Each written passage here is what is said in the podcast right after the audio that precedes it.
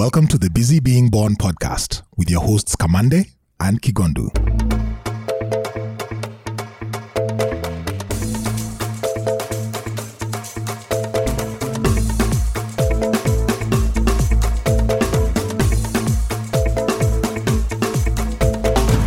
Vipi? Hey, salama sana. Welcome na kinini. Ah, kidududu.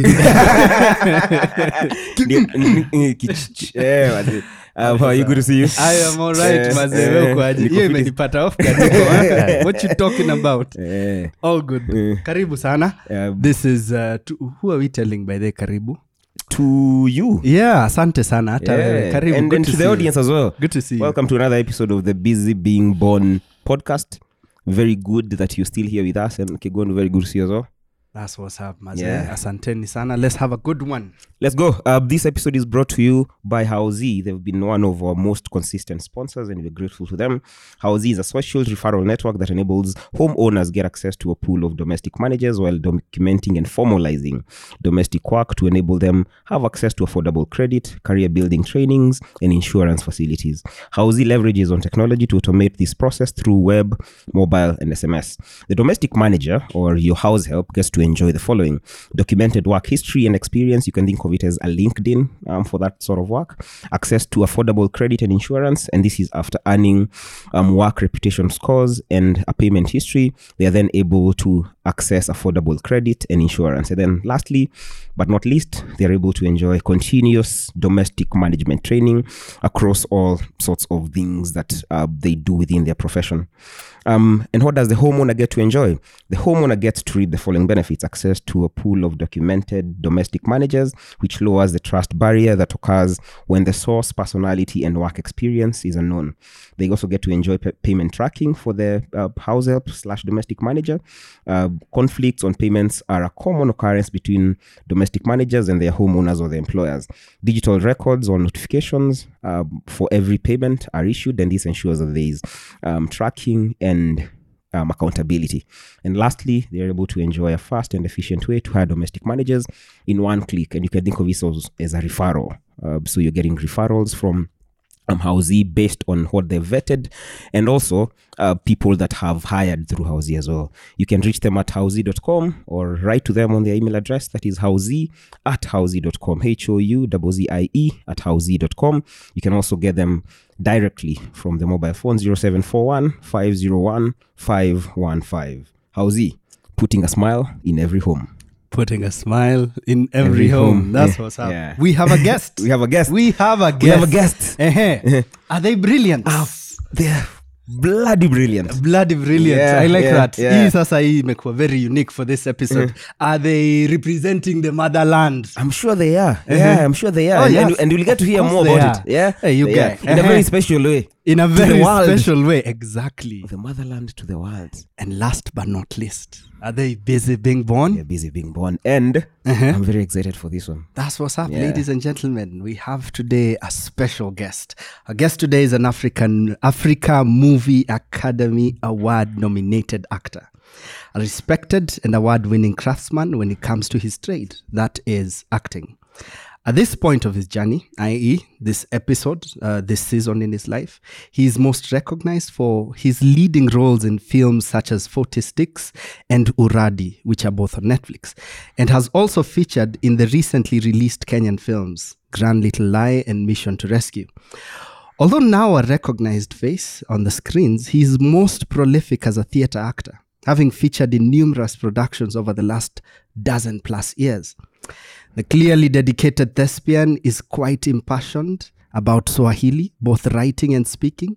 He's also a storyteller, an actor's minder, a thinker, and a stage and screen writer. Ladies and gentlemen, we are honored to have with us today the one and the only Bilal Mwaura. Wapi shangwe na vigele. Woohoo! Yo. That's what's up. Karibu sana bro. Thanks for making time. Ai, nashukuru. Hey, hey nashukuru. You have to start with the Swahili. Hey, mmenipamba kweli. Ah, inavofaa kaka. Thank you. Thank you.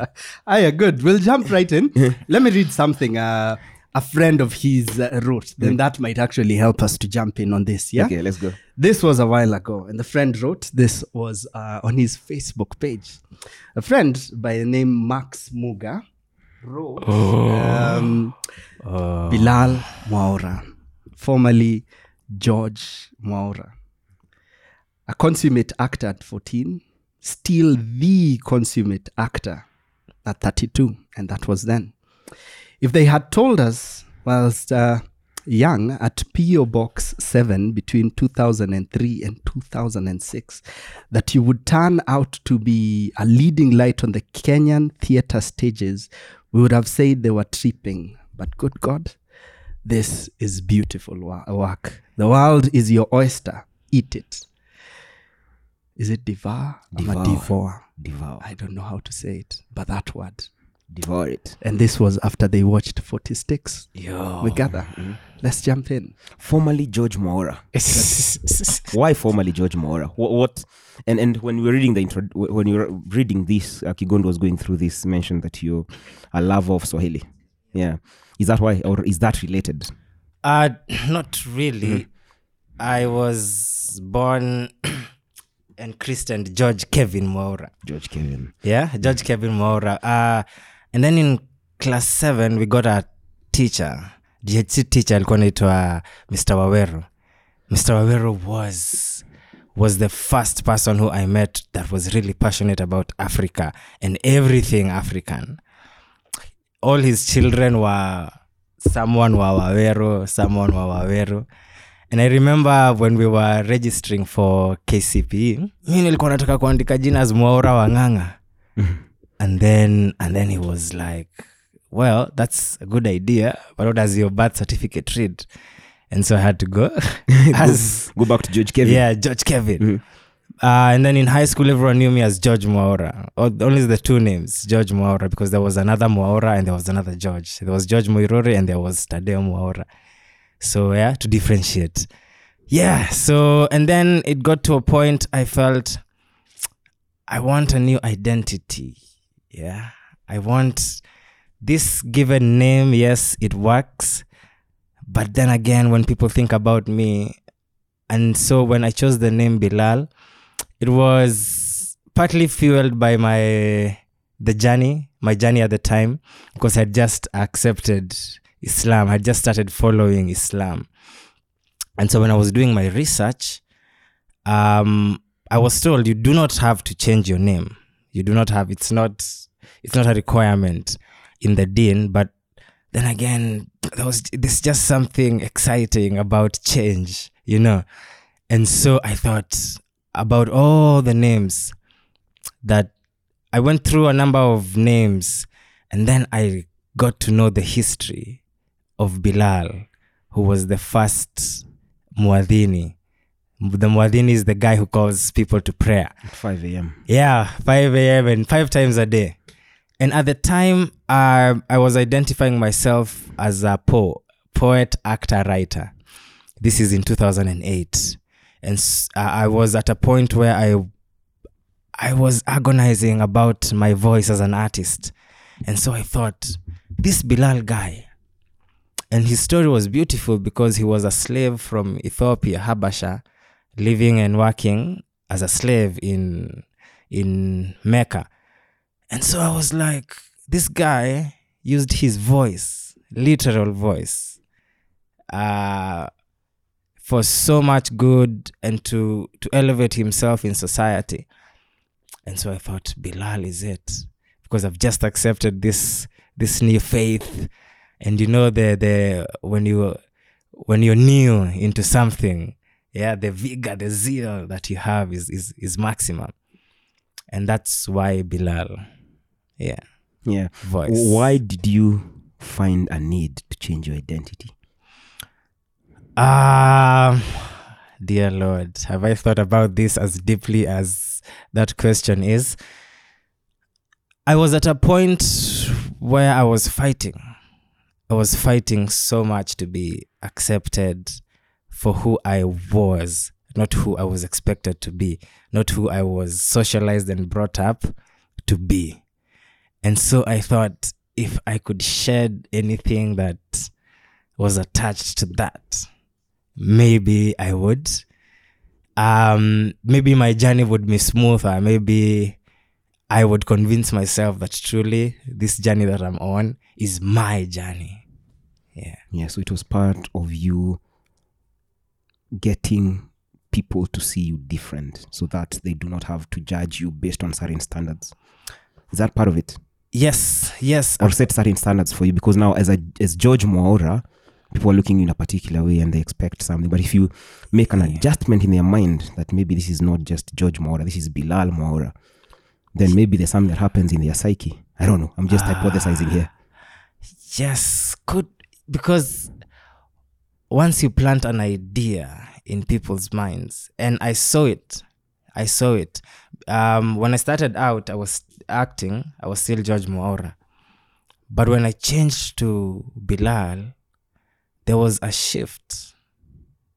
There was a certain shift. And yesterday I was having a conversation with someone, because sometimes I prefer Mwaura coming before Bilal, but these days I'm not so hung up on it, because they were like, what do people call you when they think of you as an as an artist? They think Bilal. Yeah. Uh, the Kikuyu say, Retoane Bokio Mwana Akore. Bokio is what exactly? But translator, it means a name is just a name so that the child can grow. The child can grow without being called we. Mm. Osio. Mm. You know. Uria. Yeah. But uh, I believe a name is more than Bokio somehow. Yeah. Yeah. Mm. Yeah. What about what about uh, your internal? Yeah? Yeah. So a shift is happening. People could be addressing you different. Uh, this is from home. Uh, we'll talk about that, the whole shift. How are they now addressing you? How are they now treating you at this season of your shift? But what about internally? What is going on? Is there an intentional difference between who George was and who Bilal is? Yes, there was. There was uh, an. In, uh, it was very deliberate, because I was getting to a point where, and this is in that period in two thousand eight. This is when actually my girlfriend at the time used to tell me if she could, she would build me a library and fill it with all the African literature she could get, because I had, that's when my my fervor for putting out work in the right cultural context started. Yeah, that's when the fire bubbling. Yeah, yeah. Because I, I was like, we we are a people that have something. Yeah, which I uh, at the time I was, after doing set books, I started working with Festival of Creative Arts. We were doing mostly bedroom farces, you know, bedroom farces which were mostly British, and then we adapt, Kenyanize, and sometimes the adaptation wasn't really an adaptation; it was just a change of names, you know. But that doesn't change. The context, the is, context yeah. is still the same, and it's so far removed from who we are. I did a lot of that, and I'm grateful for that period of my life. And then again, something in me was like, bado kuna, bado kuna kitu. There, there's something missing. And that's why I remember when I used to do bedroom farces, I used to attend a lot of concerts. And then when I started uh, working mostly with uh, original Kenyan scripts, I don't know, my consumption of live music reduced. And thinking about it, I thought, I think at the time, the music, because it was, I would go to a Macadam concert and feel, yes, he's we are represented. Yeah, you know, yeah. After coming from a rehearsal of you know, and get up all you also dance to some Macadam crazy music. But then when I started working with original Kenyan uh, writers and directors, kwanza kuna jamaa fulani Martin Kigondu, yeah, I started feeling fulfilled in a way. And I don't know. Yeah. Yeah. So it was very intentional. I wanted to be seen. I didn't want to be labeled. I didn't want, I still do not want to be defined by what I do, but it's, it's so hard not to be. Yeah, mm. it's a key mm. piece of who you are. Then, yeah, yeah. Especially because art is a core part of society as a whole. Yes. Right? So how, how do you sort of de... What's the word? Decouple yourself from that. We want to do that as much as possible. I struggle with that a lot. A lot of people identify me for what I do. Um, mostly because of the skill, not necessarily the company I work for. Yeah. It's a good thing, I guess. Uh, yeah. Professionally, it helps me. But I think at the end of the day, I do not want to be known for just that. There, there's more to me, I suppose. Mm. Yeah. yeah. What are the reactions around you?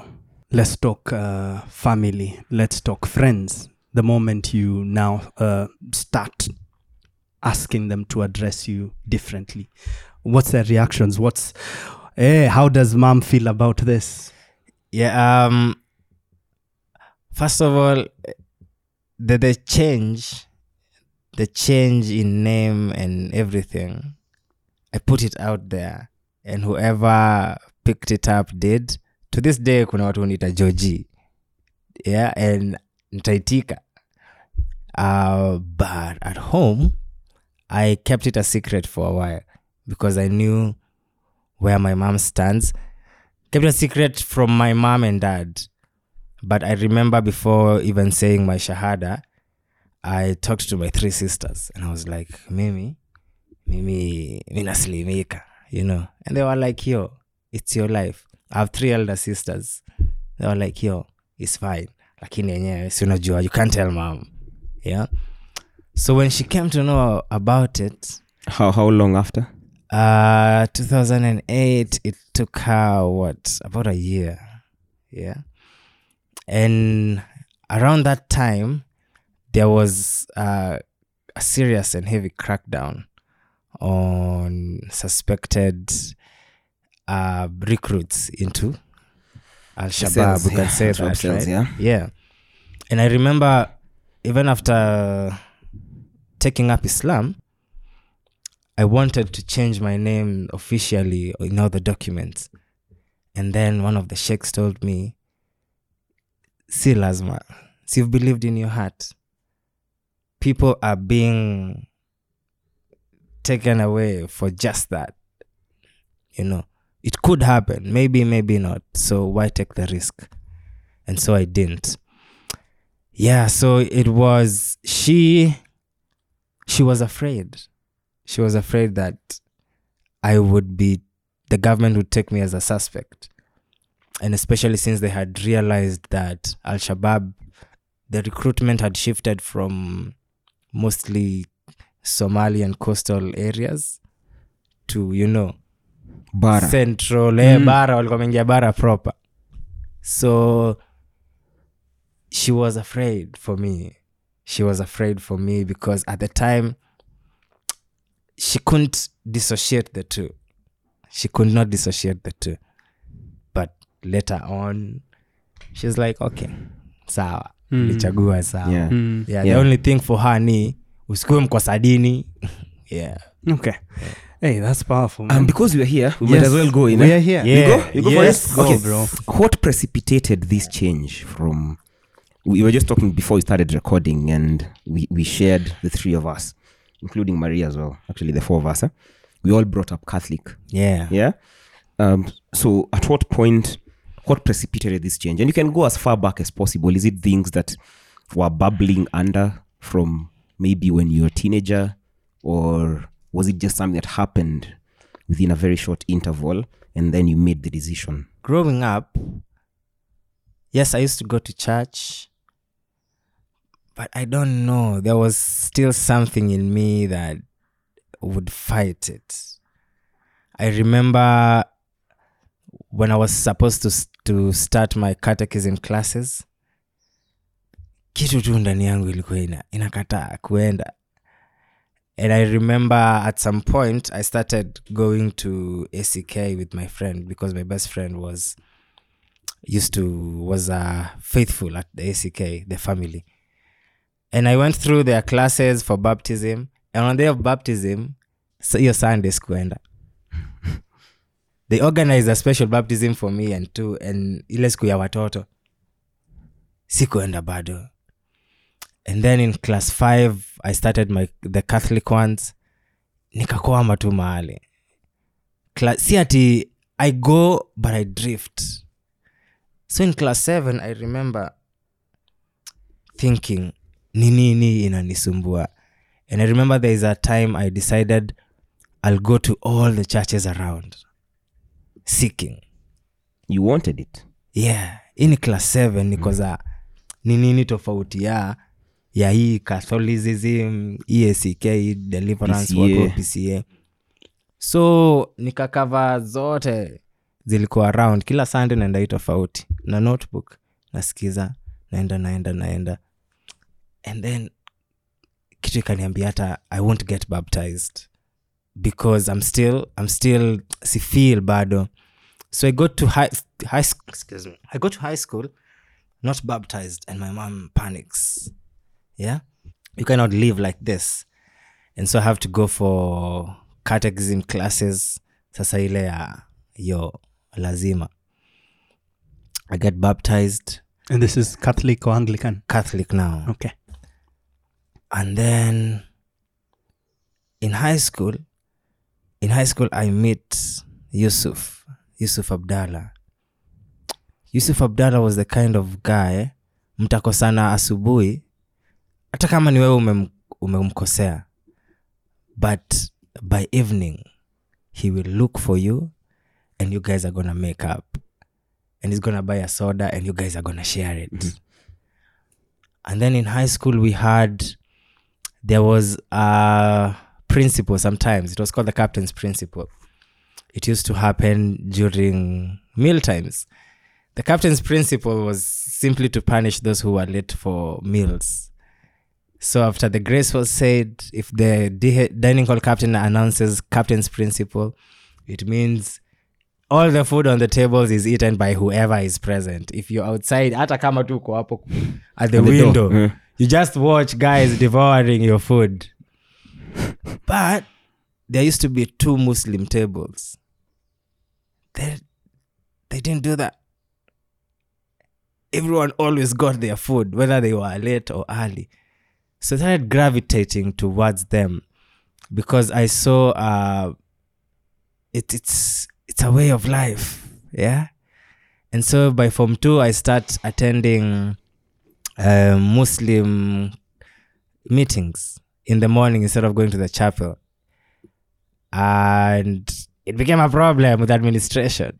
I was called for a meeting, and I was asked, "Why are you going to the Muslim meetings?" I was like, timetable says religious activities.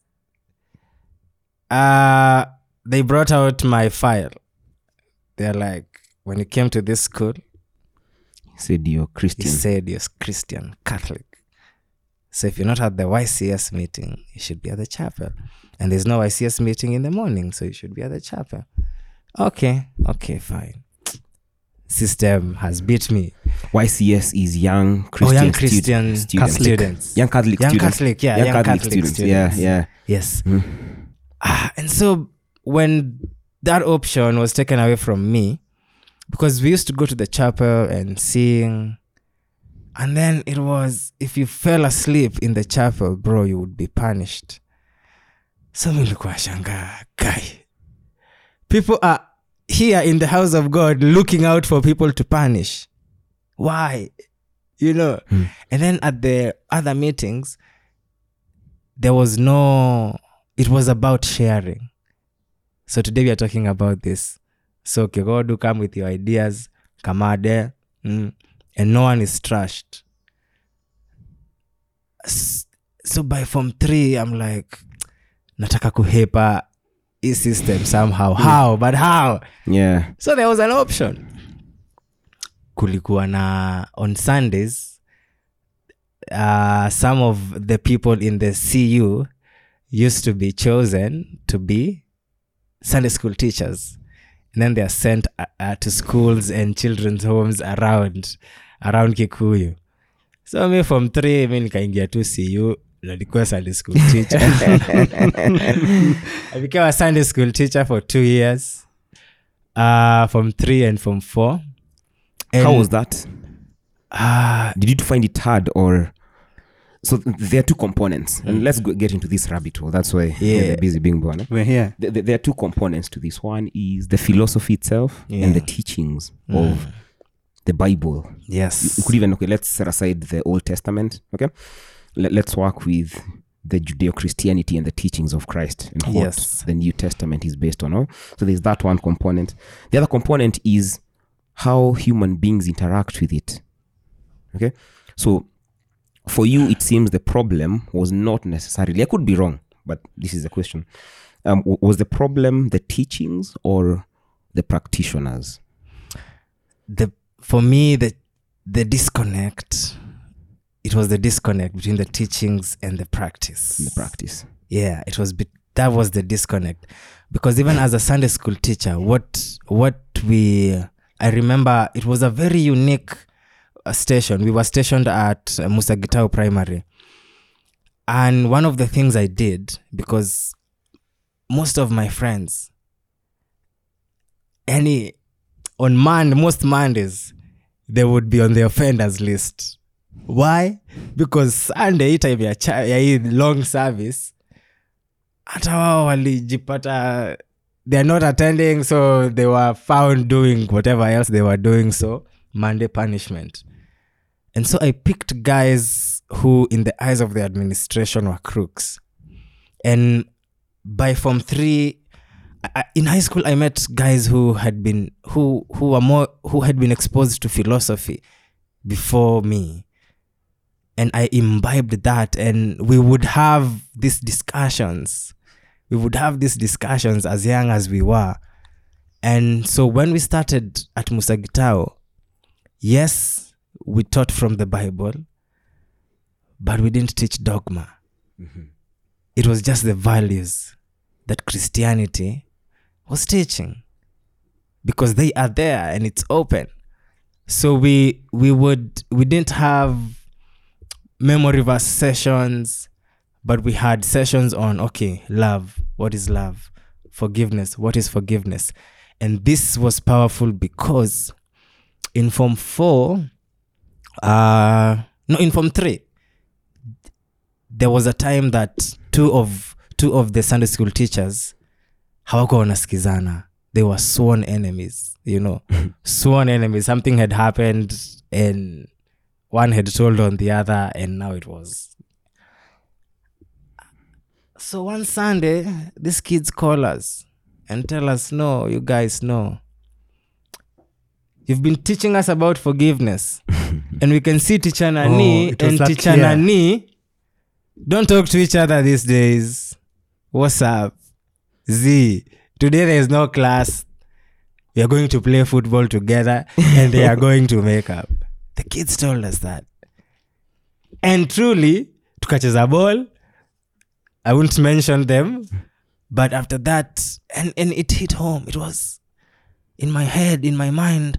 I was like, yes, this is it. It's it's you about taught them that. Dogma. You taught them values. Yes. And then they're switching it up on yeah. these teachers. And we, we had tried, especially I had tried to make it look normal, mm. you know. I had tried the two teachers. Um, I'd be seen talking to them. Yeah. Nicola Kamaria, Nicola Kegodu. But you were living the lie, yeah? Yeah, you, you know, I was the also living yeah. the lie, you know. And that's, you you were think... practicing your craft. No, like, baby. And I think that's the thing sometimes we do. We want to hide the truth from the children, but they can see.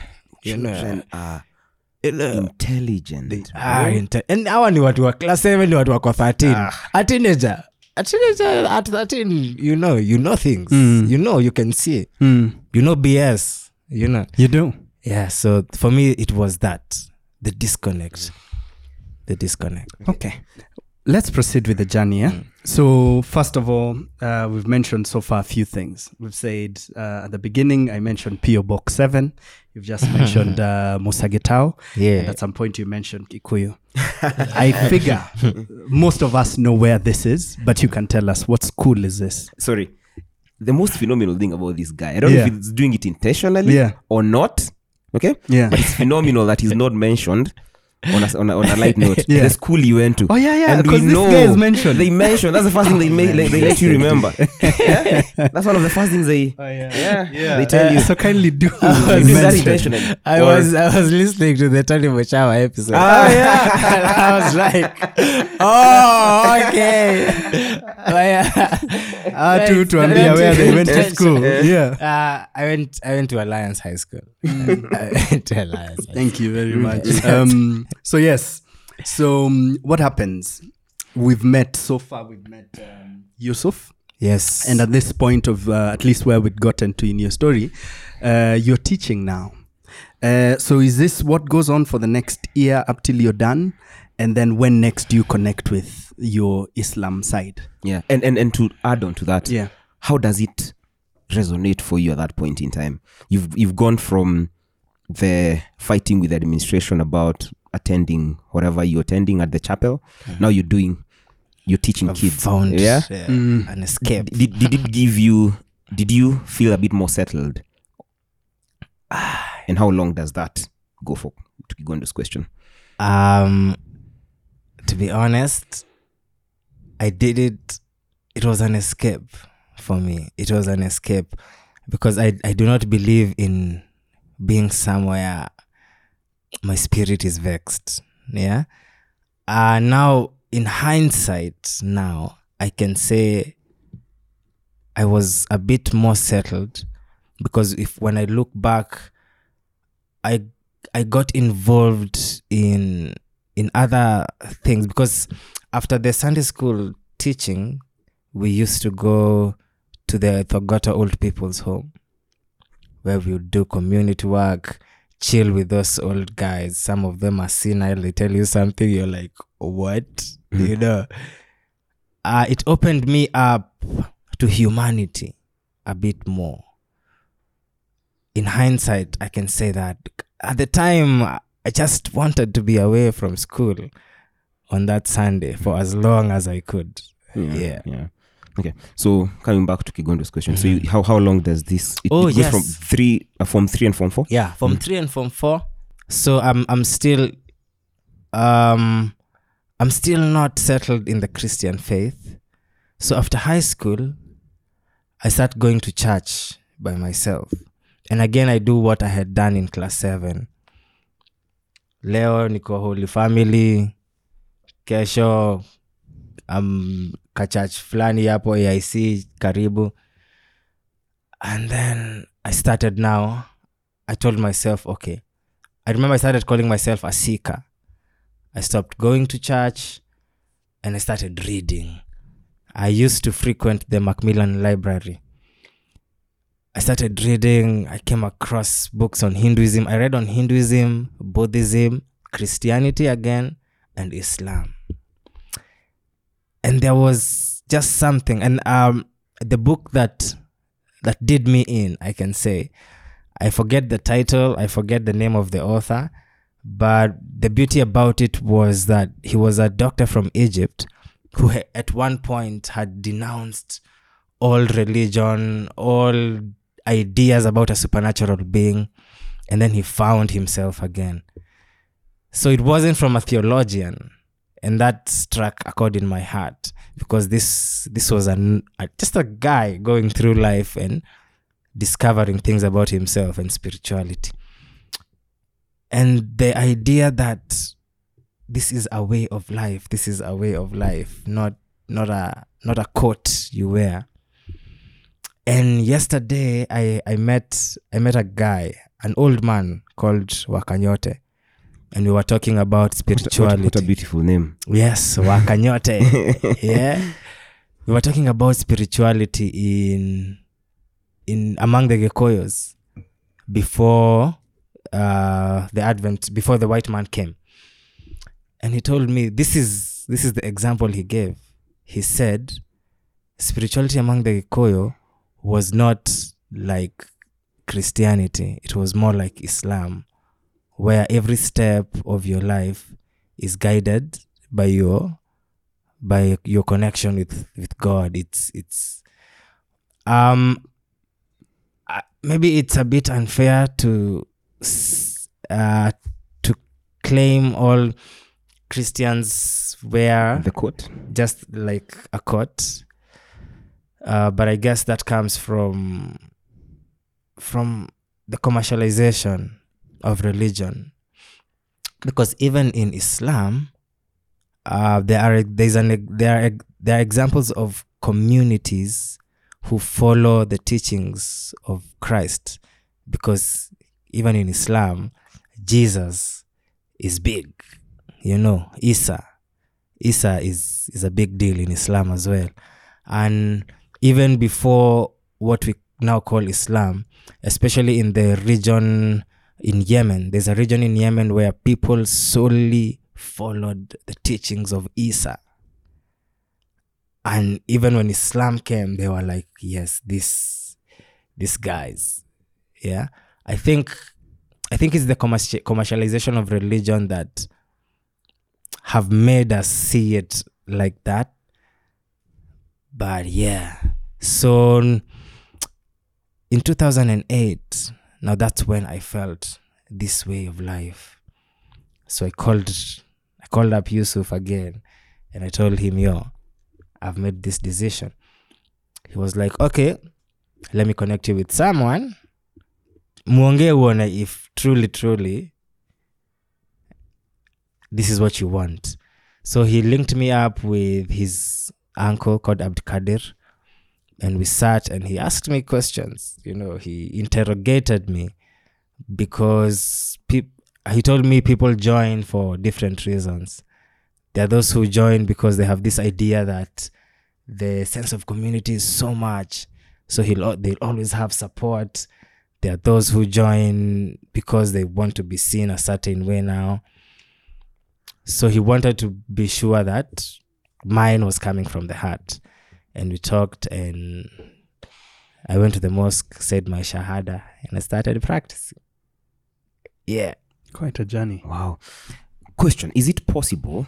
Mm-hmm. Going back from the history you just gave about the Gikuyu and Isa and the Christian, you didn't allude to this, but you didn't say it, but you alluded to this, the commercialization and the pedest- pedestalization of Jesus in mm-hmm. Christianity. Yeah, because we've done that and we can come to that discussion. Um, is it possible in the midst of all that to practice whatever it is that you practice right now outside the umbrella of a religion? Wait, wait, wait, wait, wait, wait. Outside the umbrella of a religion. I believe it is possible. I believe it is possible. However,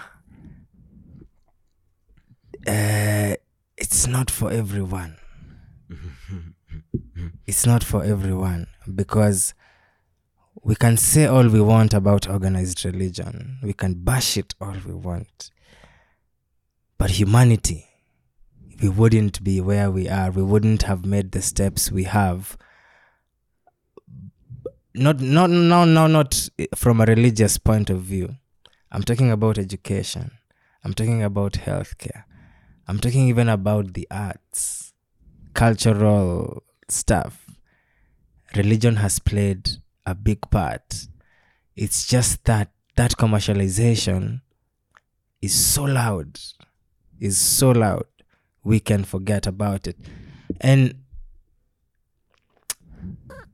uh, yeah, it's it is possible, because you we truly do not need religion to tell us right and wrong.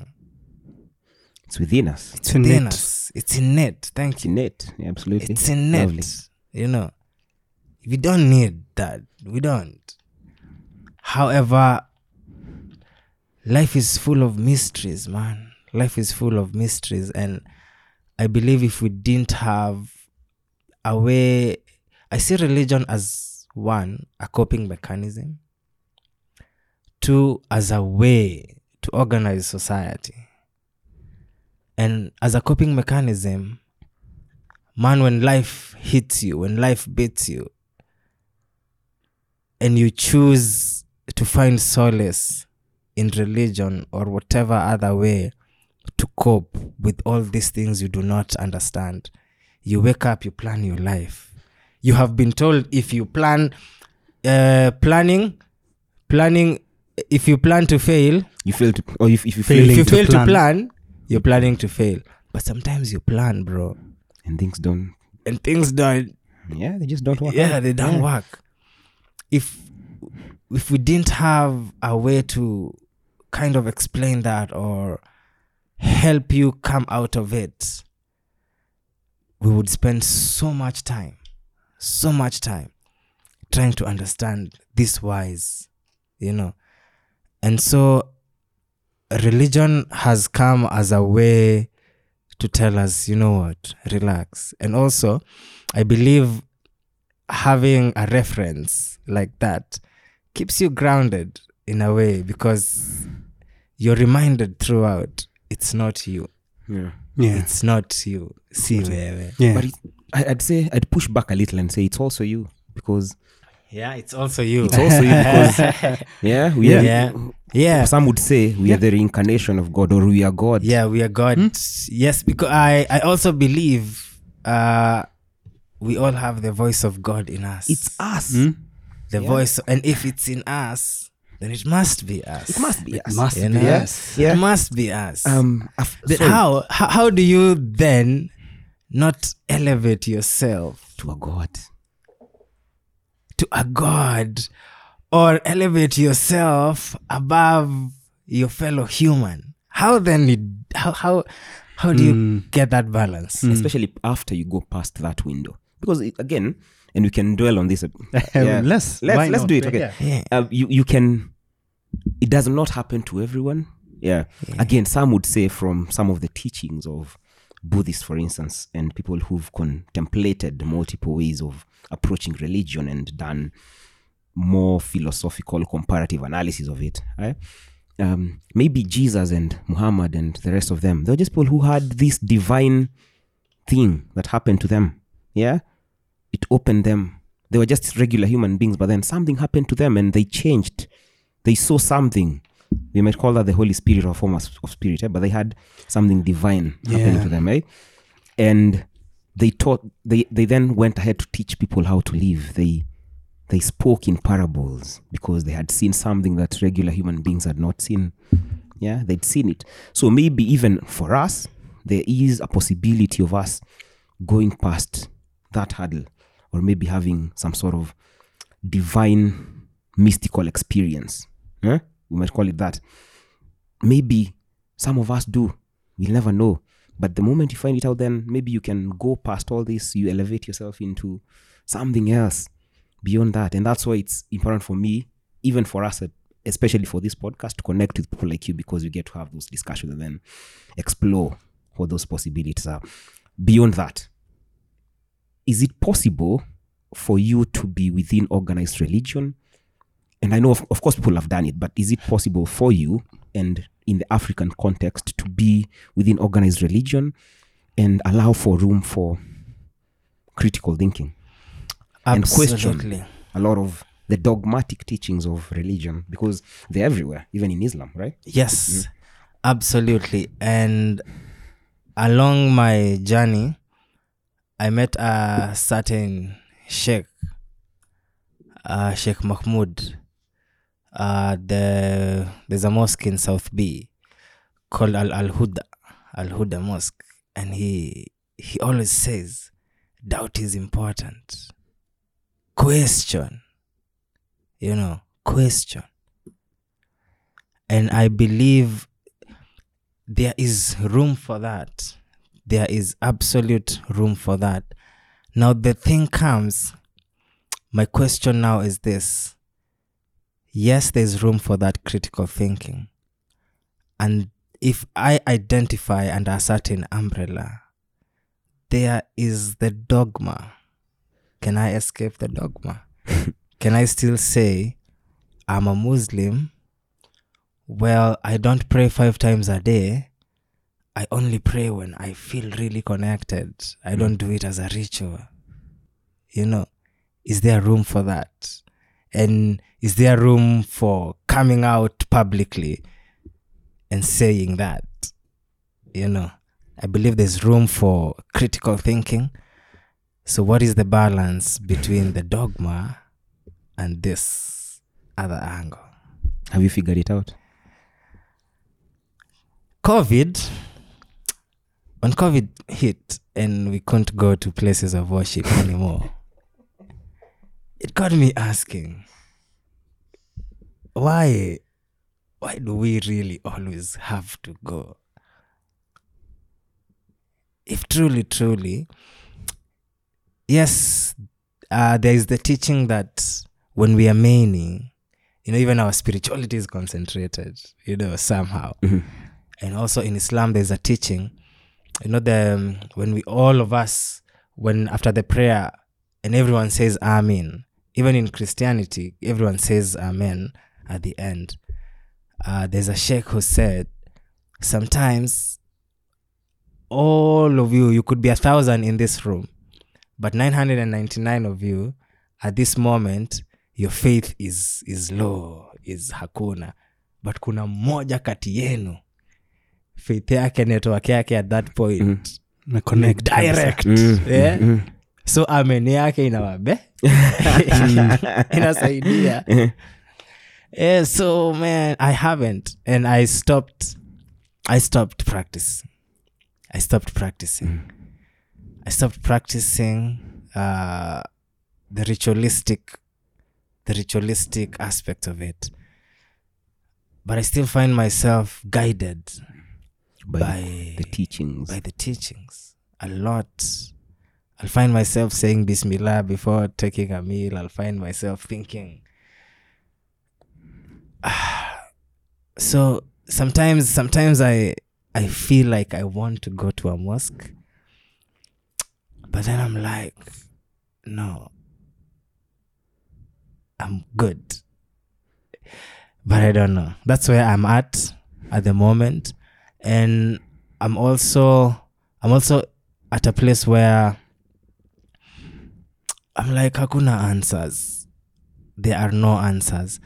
And I am allowing myself to have as many experiences as possible, uh, but also I'm trying as much as I can to filter my influences because I I believe unaweza changanyikiwa ama unaweza jichanganya ama unaweza you can let so many voices into you that you forget your personal journey, you know, because I believe spirituality is It's a personal journey. Mm. Yeah. It's a personal journey. That's beautiful, bro. Um, that's really beautiful. Um, and I really admire your journey. And uh, I never thought I'd be one of the guys to quote The Alchemist. But ah, here we are. Thank you. Yeah. yeah, because I feel um, the chat we've had for the last couple of minutes has been around that pursuing your personal legend. Mm. It never made sense to me. Well, yeah, sure, it's a big book. But uh, every book has its moment. And for me, that book makes more sense now because it comes back to trying to figure out the answers to life and realizing maybe there are none, but we only know the more we keep walking. Yeah. Uh, so I celebrate that. Thank you. Now let's throw it forward. Then we'll flesh it up as we go. By now, you already know Busy Being Born goes anywhere and everywhere. Yes, we like I love it. it. Yeah. Um, a sort of full circle moment where you play a character in Uradi mm-hmm. Mm-hmm. Uh, who's uh, who's sort of, uh, you talked about radicalized. This. Yes. Mm-hmm. You, your mom feared for you. Yes. Uh, more than a dozen years ago yeah. when you decided that is the path you're taking. Then come Uh, twenty twenty, twenty nineteen, I figure when you're shooting Uradi, you're playing this character. Yeah. How much of the character you played, you can tell us about the character. Guys can watch the film. Uh, On I Netflix? Yeah. Yes. Uh, one of our other guests was actually in the movie. Yeah. Peter Kawa. Peter Kawa. Ah, yes. Yeah. Kawa. Yeah. So please watch Uradi on Netflix. and Please do and listen you. to support. the Peter Kawa episode, episode as well. Yeah. And, and support. For sure. Yeah. Uh, so let's talk about that. Uh, but there... Were there moments that you that you thought, oh snap, uh, this moment has appeared to me before and I took a different path? Um, when uh, Uradi, yes, Komu. When I got the call for Uradi, and before I read the script, I didn't know it was about that, yeah? So when I read the script and I saw that, at first I was like, okay, me as Bilal playing this, what are the ramifications? I thought about it. And then the more I read the script and realized it wasn't really about that, then it sat better with me. Because um, I'm a sensitive artist. I do not shy away from subject matters, but I look at where I am in my life when something comes, comes on, onto my plate. And I digress a bit. There's a play called Matchstick Men, written and directed by Martin Kigori. uh, Are you making it into a short film by any chance? It's it's it's uh it will become a feature film. Feature film. Yeah. Okay. Thank you. Keep going. And every time we did it, he would start by, let's look at where we are as men. You know, even before we tackle the text, and that taught me. So every time I'm I'm given a project, I look at where I am as a human being, as a person, and how that resonates with the with the work I am about to tackle. So when Uradi came onto my plate, I had that reservation at first, and then when I realized it wasn't religious radicalization, I was like, okay, because um the angle you take in storytelling is very important. And I do not believe in doing works that seem to bash a certain community or a certain way of life, because these are people's choices. I have my own. I could watch something and I'm like, my toes are being stepped on, you know. Yeah, there was that. Fantastic. Yeah. And I like that you articulate uh, something that is very true. Uradi has... V- I don't... has very little to do with religion, if anything. Yeah. Yeah. Um, so yeah, so let's talk about that. How we get to Uradi, we'll cover that. I'm sure Kamande has a lot of questions around how we get there. Let's talk about that experience for you. How was it doing Uradi? Ah, yeah. Uradi kwanza, when I was doing Uradi, I was on autopilot. And this is why. Just before Uradi, I had done my first ever storytelling uh, show. Piece in a show called Random Stories of Kauzi. When Random Stories of Kauzi came along, I was in a I was in a daze personally, because the, the structure of the show is you have people telling stories and then we have music, and it's preferred that the storyteller is the writer of the story. So Gladi Mwende, a beautiful lady, calls me and she's like, I would like you on my Kauzi too. I was excited. First, because Kauzi is one of my earliest childhood names. Kauzi. Uh, nicknames. Mm. Yeah, it was the what, second. Se- why, why, why you a Kauzi? I was cheeky. Cheeky A F, man. When I went to school um, in the slopes of Mount Kenya, uh-huh. we Embianized the name Kauzi. And you know what we used to call cheeky hey. and Ngauzi? Mm. Wow. Yeah, that is the most Embu word like ever. Yeah. Ngauzi. You get it. So for the guys who don't know, Kauzi in at least Sheng back in the day used to mean... Nika kichwa ngumu. Eh, kichwa ngumu. Eh. Keep going. Mm-hmm. So yeah. So I was she told me, yeah, you so you write a story. Mimi nikamwambia ukweli. Mimi sahi my mental state does not allow me to write any creative piece. However, if you could find someone to write me a piece and still have me on the show, I would be fine. But if it's not possible, I must write.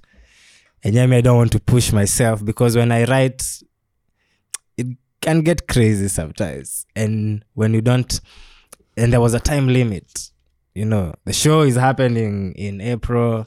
So you have, was it April or May? I don't remember, twenty nineteen. So anyways, so one day she calls me and she's like, I found someone to write you a piece. Guess the person she she got Kigondo. No, ah. no. Oh. Not at all. Okay, Let's okay. work together, Gladys. Yeah, but yeah, we didn't on that. Yeah. Another lovely lady called Kafura. Kafura, I taught at Musa Gitau Primary. Whoa. Sunday school. Mm-hmm. Yeah? Mm-hmm. Another full circle moment. And she wrote me this beautiful story about a guy from where? Nyahururu. Mm-hmm. Who came to Nairobi, blah, blah, blah, after two life. Kumbe the guy he came to live with was a thug and he didn't know. Him, his life was fine. And then until the day he realized, oh, I've been an- staying with her. And it was a childhood friend. Notice this story, this guy comes from Nyahururu. I haven't been approached for Uradi, Uradi yet. And then I'm approached for Uradi. And this guy comes from Nyahururu. Como? And, like, was, and Kafura was not involved no, in, in writing Uradi. All, okay. Not at all. Not at all. So I'm like, okay, okay. So I, I eventually I say yes to Uradi. And the two characters had a similar arc, almost, you know. They are both straight from uh, Nyahururu, coming to Nairobi to pursue different things. One was coming just to pursue life, whatever, whatever. The other was coming to join uni, Komu. Uh, and then the production dates after Kauzi, I got Uradi, and then the production dates were moved. And in between, we got a gig to perform Kauzi in Rwanda. So we go to Rwanda, we perform, and it opened up my eyes in another way, a different, different, totally different way as an artist and as a human being. How so? It was the first time I was performing outside my country. I had I had done a tour before, but in we toured the Kenyan coast and the Tanzanian coast and a bit of the mainland. But back then I was a stage manager. And I remember after that tour with Mumbi Kaigwa, This is uh, Kigezindoto. Kigezindoto. I remember after that show, I came back to Nairobi and told all the producers I was working with at the time, if you're not casting me, usinipatie kazi. I don't want to be a stage manager anymore, because I saw, I felt, I witnessed the spirituality of art through that show. And I just wanted to be on stage again and forever. Anyway, back to Kauzi, twenty nineteen.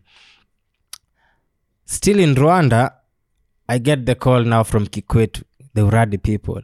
Yo, things are good now. We are about to start shooting. I'm like, when? We start rehearsals, they give me a date. I'm like, I'm still in Rwanda. I'm still gonna be here for a few more days. Then we work out a way when, uh, that, that allowed me to leave the festival early, but after performing and come... come to Nairobi. I traveled by bus. I got to Nairobi at ten p.m. It's a twenty-six hour drive yeah. from Kigali to Nairobi. But amazing. I love long rides. I love long rides. It's amazing. It's amazing. So got to Nairobi, ten p.m. and then by eight, I have to be at rehearsals. And that's well, that's one of the things that told me, that was one of the indicators that told me Uradi might be a good thing, a good film in the end. Rehearsals. Not many people in Kenya rehearse for film projects. And for me, rehearsals, the process is the show for me. The process is the product. Ah, so we start rehearsals. Mi bado niko na hangover ya Rwanda. I've met people who have just fired me up. People from Congo, Zimbabwe, sijui Armenia, sijui wapi. And I'm just like, yo. Bring it on. Bring it on. So we start rehearsals. We rehearse back to back. We start shooting back to back. This was the first time I was playing a lead that is heavy, heavy, heavy, heavy, heavy. ninety something percent of the, of the screen time uko. So even the shoot was back to back. Back to back. Hakuna kulala. Hoye, hakuna kulala. And I remember there's a time, it was the most exhausting shoot I've ever done. But it was very exciting because it was a new experience for me.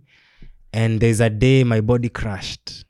There's a day my body crashed because of the fatigue. I hadn't rested. You you can't have a twenty-six hour drive and not take a, a rest, bro, you know. So it, it was intense. It was intense. And I love that it was that intense because at the time, uh, my personal life was a bit uh, topsy-turvy. So that kuenda kaende kaende helped me.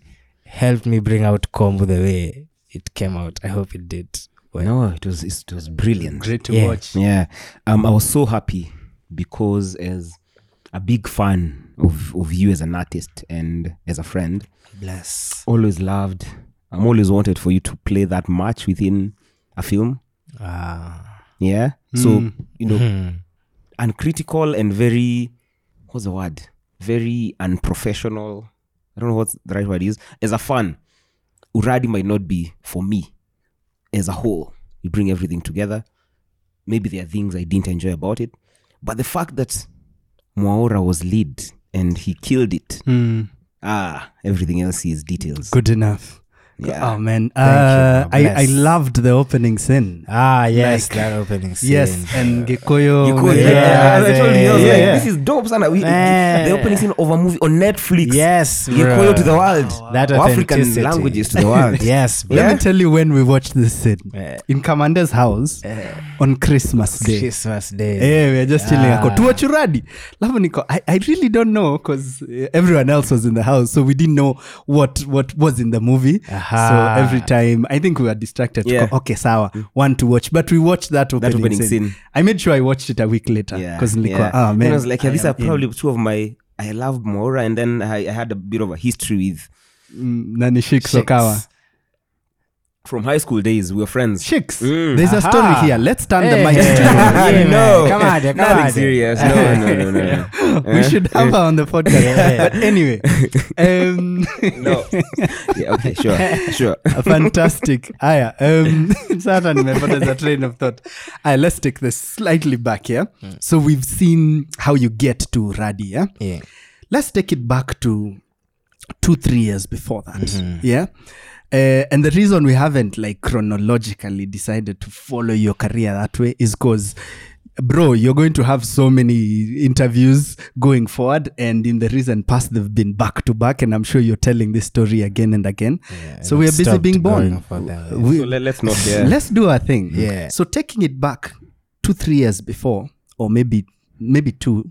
When uh, Nganya came along, ah yes, uh, in, uh, in one interview uh, uh, I checked out, you spoke about being in a moment of darkness and how it was Nganya that sort of started bringing light to you. Yeah. This is before the storytelling gig. This yeah. is before Matchstick Men comes along. Yeah. Let's talk about that that moment of darkness. Yeah, yeah, jump in. Ah, uh, I can trace that moment of darkness to two thousand thirteen, but it really hit at the end of two thousand sixteen, December, after a play we did, beautiful play called Nuts, where I had what I believe was my first spiritual moment on stage.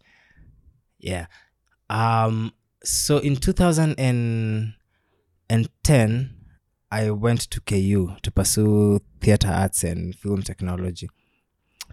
After two years, I was so dissatisfied because I had come from the industry and I was of this, I was coming from the school of thought that academia should inform industry, not the other way around. Academia, in academia is where we have people who should just be dedicated to study. research and study, mm, yeah. you know, so that they can improve what is already out there. But then I found that's the opposite there, you know. Out here, nimeacha, you know, and, and film, especially film, it's a technologically driven sector. So when you find the disparity between what is in academia and industry is so big, and it's not adding value to what you already know from the industry, it fucked me up, because I was at a point where something was telling me, this is it. I knew this is it. Nilikuwa nishaona nyota yangu. But then again, I don't feel the support. I don't feel the structures. And then I go to school where I thought I would get that, and it hits me that no, here you're only expected, especially because we, after one year, because the the the the, the, um, the approach was different for the degree course and the diploma. For the diploma, the diploma guys, after one semester, they have hands-on skills. Wanajua cooperate hizi vitu and everything. Well, us degree guys, we're just in class sitting. So we, we went to the chairman of the department. We were like, hey, why? Come on. We are here to be practitioners. And he was like, well, for degree, we want you to learn as much theory as you can, graduate, come back, do your masters, and oh. become lecturers.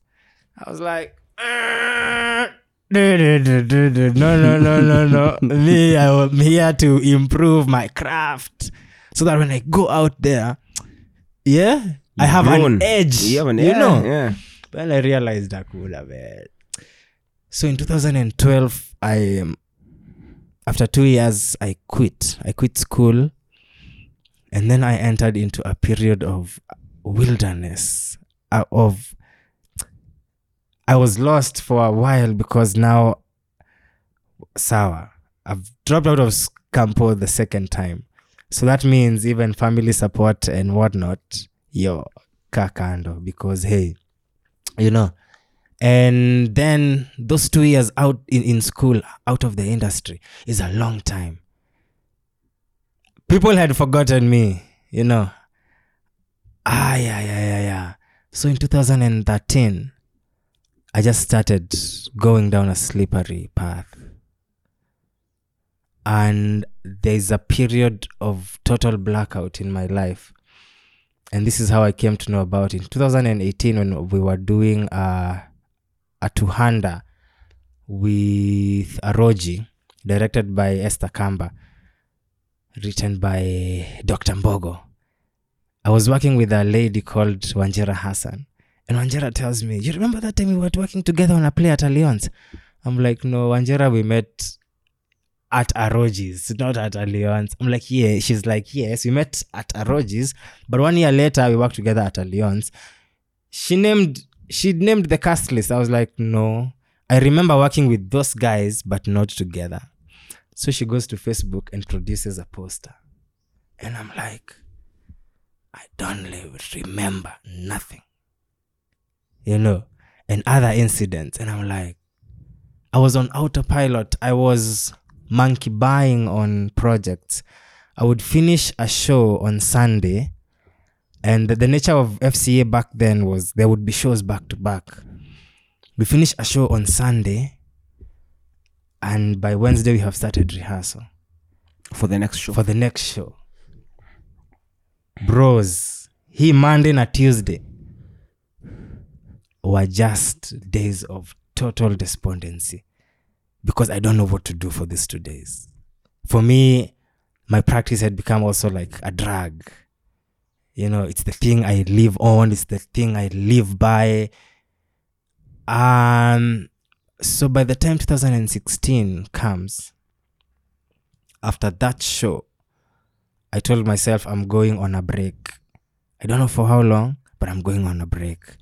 I didn't know it was my system telling me, yeah, we are sending you on a break. Because after that, it was just total darkness. Uh, for about six months, twenty seventeen, it was crazy. The thing that kept me alive, the thing that kept me going, uh, was Ngash. Ngash is one of my children. At the time, I lived with him. And I lived for, for the morning when he would wake up and I would prepare him for school, nimpeleke shule. The school was in the same in the same compound that we lived in. So one day Ngash tells me, "Baba, si shule ni hapa tu. See, I be taking myself." And I remember it broke me. It broke me because, of course, he doesn't know that how important that moment is. And between that eight thirty and three p.m. before ni muende, I am just a zombie, you know. And I remember now when I got the call for Nganya, Nice called me, Nice Kidenji. You know, during that period, I locked out everyone. You know, you you utaki because you feel you feel like a failure. You feel, and then you try telling people, I have lost my confidence in myself as an artist. And they're like, wewe Bilal, hai, ukisema hivyo mimi nitasema. You know, so you realize, okay, kumbe, yeah, si lazima niongee about it. So you clam up, and the more you clam up, the more it gets shittier. Yeah, it eats you up. It eats you up. Um, and then I started slowly, before Nice called me, I started finding solace again in religion because I would go to the mosque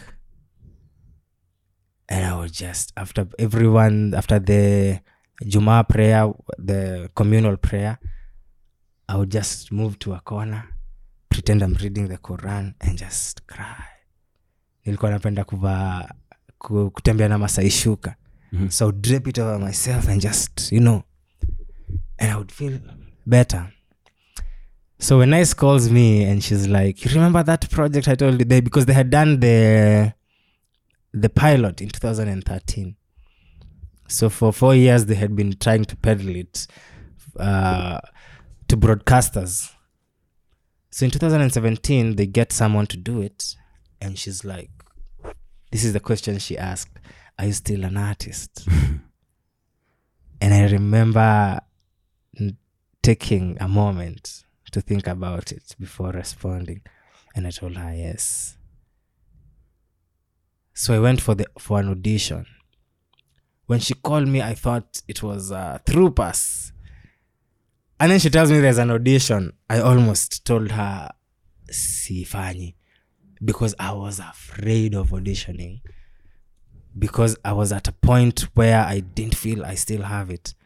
So I went for the audition and got the role. Mina kwambia season one ya Nganya. I did no research on Abdi. I did... The beauty about it was the role I was given, Kamagera, it's a life I had seen. It's a life I had seen uh, at some point for a few months after high school, Rutia forty-four. There was a match, ilikuwa inaitwa Soldier. Sometimes nilikuwa naenda, you know, squaddy, nini. Mm. So it's a life I had.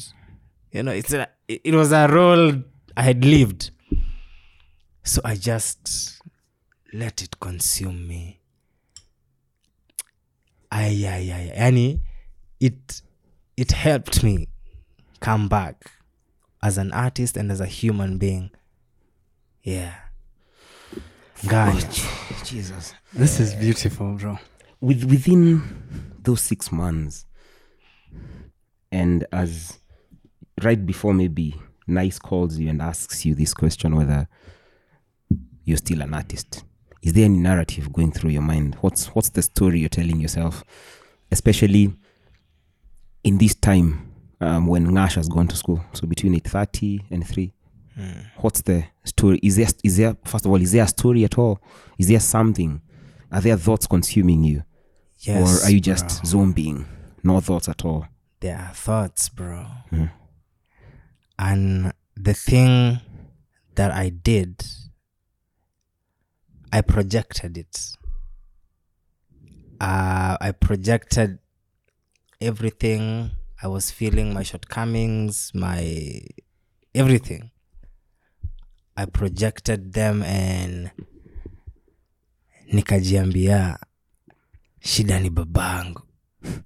if he had listened to me when I told him I want to be, you know. So you project that and build up so much bile. That's what I did. And then also, you you you feel like a victim. So you want to cling on to something. So that's what that's the main main thing that I did, and I would sit and it would consume you. It would consume me. It would consume me. And then one day, in a moment of clarity, I was like, no. This is all he knows. Where he's coming from, that's all he knows. He only knows this, the normal, go to school, do this, get a job, do that. It was, yes, out of fear that the path I am following will will take me nowhere. It is not sustainable. It's not sustainable, you know. And that can only come from someone who wants the best for the you. best for you. But in that moment of darkness, don't bro, see how we own it. For sure. How we own it, how utaki. Someone will come and tell you that. But you just closed up. You don't want to, you mm. know.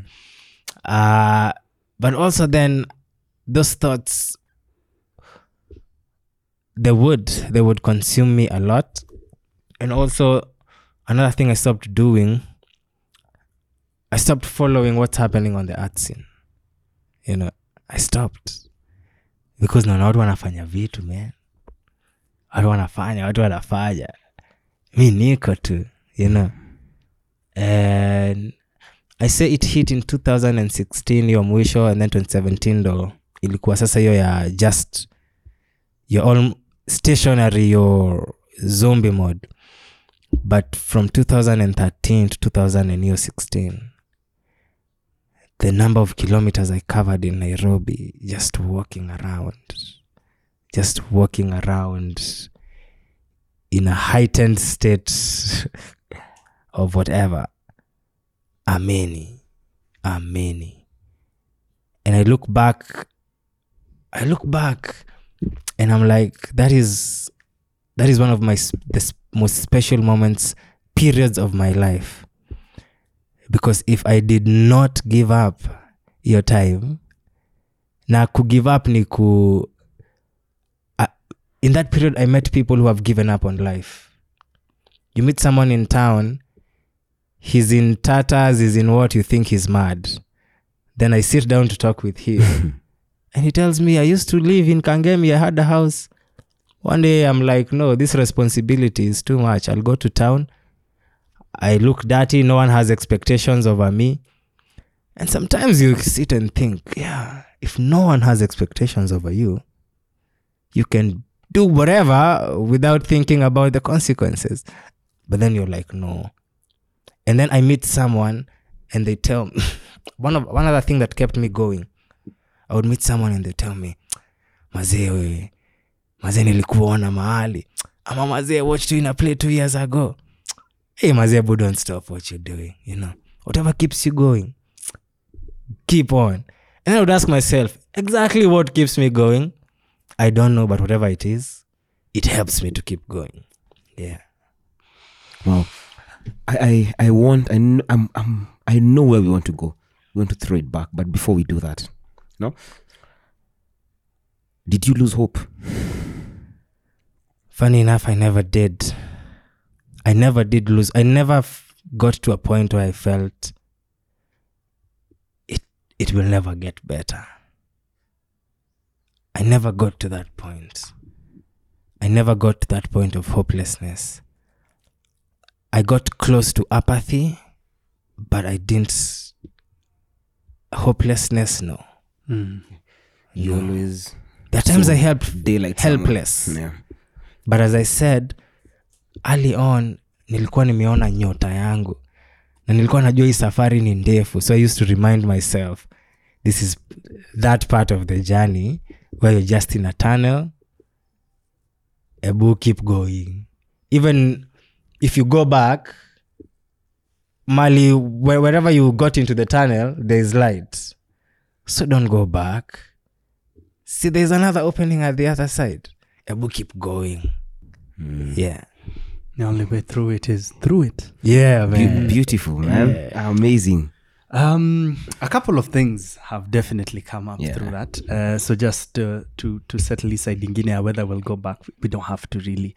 We sort of... Uh, through Uradi, we've gone a few steps back in the years. So, um, aya, wacha tuendele. You mentioned Ngash. Mm. Um, by this time in your season, he's clearly old enough to to uh, to go to school. Yeah, and be also uh, you've done a couple of interviews, so we'd figure you have a couple of kids. Yeah, yeah. So is Ngash the first child, and two? At what point in your story and how does it make you feel when you now become a father? Because one of the biggest differences so far between Kamande and I is the fact that uh, I'll get into it. I'm sure there's something that shifts. Yeah. Uh, and I can even see it by just knowing him in person. So is this something for you, Ama? Does this throw you off? The Ngash and uh, uh, yeah. his siblings. Ngash is the most famous because he's he's the one I... lived with actively for long, but Ngash is actually the second. The first born is Malik. Malik was born, and then Ngash was born nine years, nine months later. Sorry, they have a nine-month difference. So I remember when Malik was born, because Malik was a love child, yeah, and a love child. Tell no, us what that no, means. Yeah, yeah. We know what it means. Yeah, you have uh, your person, but you get someone else pregnant. Yeah, and you own up, and they're like, "Okay, I will still be with you." So, what are you planning with the other kid? I'm like, because in form one, I made, I remember making a personal decision that sitaikata mtoto wangu, however I may come. But then also, I don't believe in being with someone just because of a baby. So when Mama Malik told me she's expecting Malik, that just threw me off totally. And I remember uh, I had planned to drop out of school. Immediately I got to know that. When you to hustle full mode. Were you in school now? Yeah, I was at K U. Ah. Just barely. Mm-hmm. So I remember deciding I'm quitting school, ninge to hustle mode, you know. And then someone told me, no, you can still do this. You can make it work. Yeah. When Nash comes along, I'm living with the mother. And I'm like, I decided, now this, I have to have a say in this child's life. I have to be there. Nitavumilia too.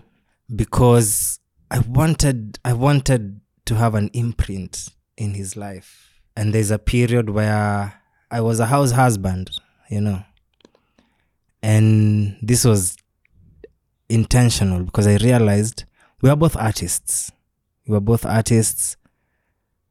We didn't have a, a live-in nanny. So leo tumwachana neiba because we are both gone for rehearsals or shoots. The other day, a friend, the other day, who I was like, no, it's fine. It's fine. I'll I'll take care of him for whatever this number of years. And that that taught me a lot. That taught me a lot. And by the time we are separating and we're not living together anymore, I felt... It hurt, but I felt he'll never forget me. There are lessons that he got from me that he will carry for life. And then the other day, I came across a quote. It's attributed to Khalid Hosseini. Maybe I'll fa- paraphrase. Our children are not of us, but from us. Yeah. Think about it. Yes, so it taught me, it has also taught me to to let go. Yeah. It still hurts though. Mm. Yeah. So after this season, uh, what are the choices you make differently with the children that follow? You know, all my children are oops babies. Wait, how many children do you have? Four. Oh, okay. All my children are oops babies. Yeah. And that's that's the thing that makes... I'm always torn. I'm always torn. A big, big part of me fills the void. But then again, I'm not in their lives like physically. Minute by minute. Minute even, by minute. Yeah, or even every day. Or even every day or for periods. But what I thank God for is that they are being raised in environments of love. And they have, and they all have male figures in their lives. Because I believe, yes, it is important. And I believe it makes a difference if the biological father is present and they're getting these lessons from them. However, I am at a place in life where I am able, especially where I am able to say, I made the mistakes I made. This child I did not plan for. But that doesn't mean it, they weren't supposed to be, because I believe everything is as it should be one hundred percent. And everything happens for a reason, mm-hmm. you know. So I look at where they are and I'm like, I can sleep at night knowing that I play my part, the part that I play. And I'm just praying our paths converge for all of us. Yeah. Do do you see the differences between Ngash and the rest of them because you're able to physically have a bigger imprint on him? Malik, from early on, has had his maternal grandfather with him. And I can say for the boys, they are so similar. And they are both value driven. They are very young. But I remember even as a small kid, you buy Ngash a snack. Kigodi, you buy him a snack. Kamade comes, he wants to buy him a snack. He'll be like, no, nikosawa. Kigodi washani. Yeah. And for Malik, since he's had his maternal grandfather with him, who is a very upstanding gentleman, he also has those values. And they both love school, which I didn't at their age. And I can say they both had that foundation. Uh, the younger girl, the youngest, who is three months old, that I see and spend a lot of time with. And that that connection that we are building when she's this young. Because, you know, a three-month-old, you hold her and she smiles at you. It's it's different. It's, yeah. Mm. So I... That's why I, I'm, I say I am, I am grateful. I am grateful that they have people in their lives who are imparting values in them in my absence. Yeah. Thanks for going there. one hundred percent. You want to go? Yeah. Um. So when I talked about going back, when you told us a story of the dark place, it was not literal. I wanted to go back to maybe literal in some sense. What was the relationship between you and your father growing up, and how much of an influence has it had on you even as a father? Yeah. So to bring those two points together. Thank you for that, bro. Ah, yeah, yeah. Growing up, my father, my earliest memories of my father are when I was about three, four. And it was us taking him to the airport for father, as he went for further studies in the U K. From a very young age, my father was not present in our lives as much. But not because he was an irresponsible father. It's because he spent a lot of time abroad pursuing higher education up until, from when I was about three to up until I was in class seven. That's when I'm about thirteen. So there's a wow. ten-year period where he would be in and out, in and out, in and out. My mother was a constant. And I had three elder sisters. And there were always women in our home, whether relatives, my mother's friends. My mother was a nurse at Muranga General Hospital. And she was a leader at the hospital. So we always had women around. And I remember when my father was around, he was father. I remember him, his seat, ameserviwa supper, yeah.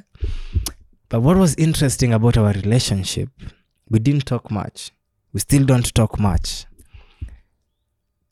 But we used to communicate through books and newspapers. From when I was a kid, he would come in the evening and the first thing he does is give me the day's paper.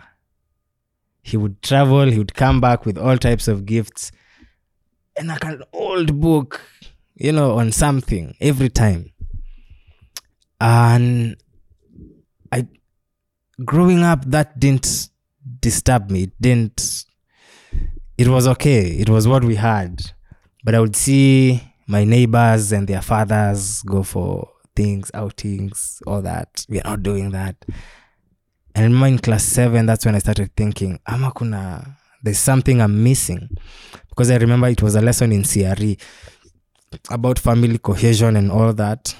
And it was big on family outings and no, no. I'm like, we don't do this. But I'm like, wait, Christmas si uchinja mbuzi pamoja as a family. Yeah, maybe. Maybe, maybe that's it. Maybe that's it, you know. But And my father was not the type to teach you, to, to sit you down and give you life lessons. No. And also, one other thing, as a child, growing up, I was almost always top of my class. And I took up responsibility, even in school, quite early. So people, I was like a small adult. So I, I usually feel as if they thought I would be okay. You know, I looked fine. They thought I would be fine.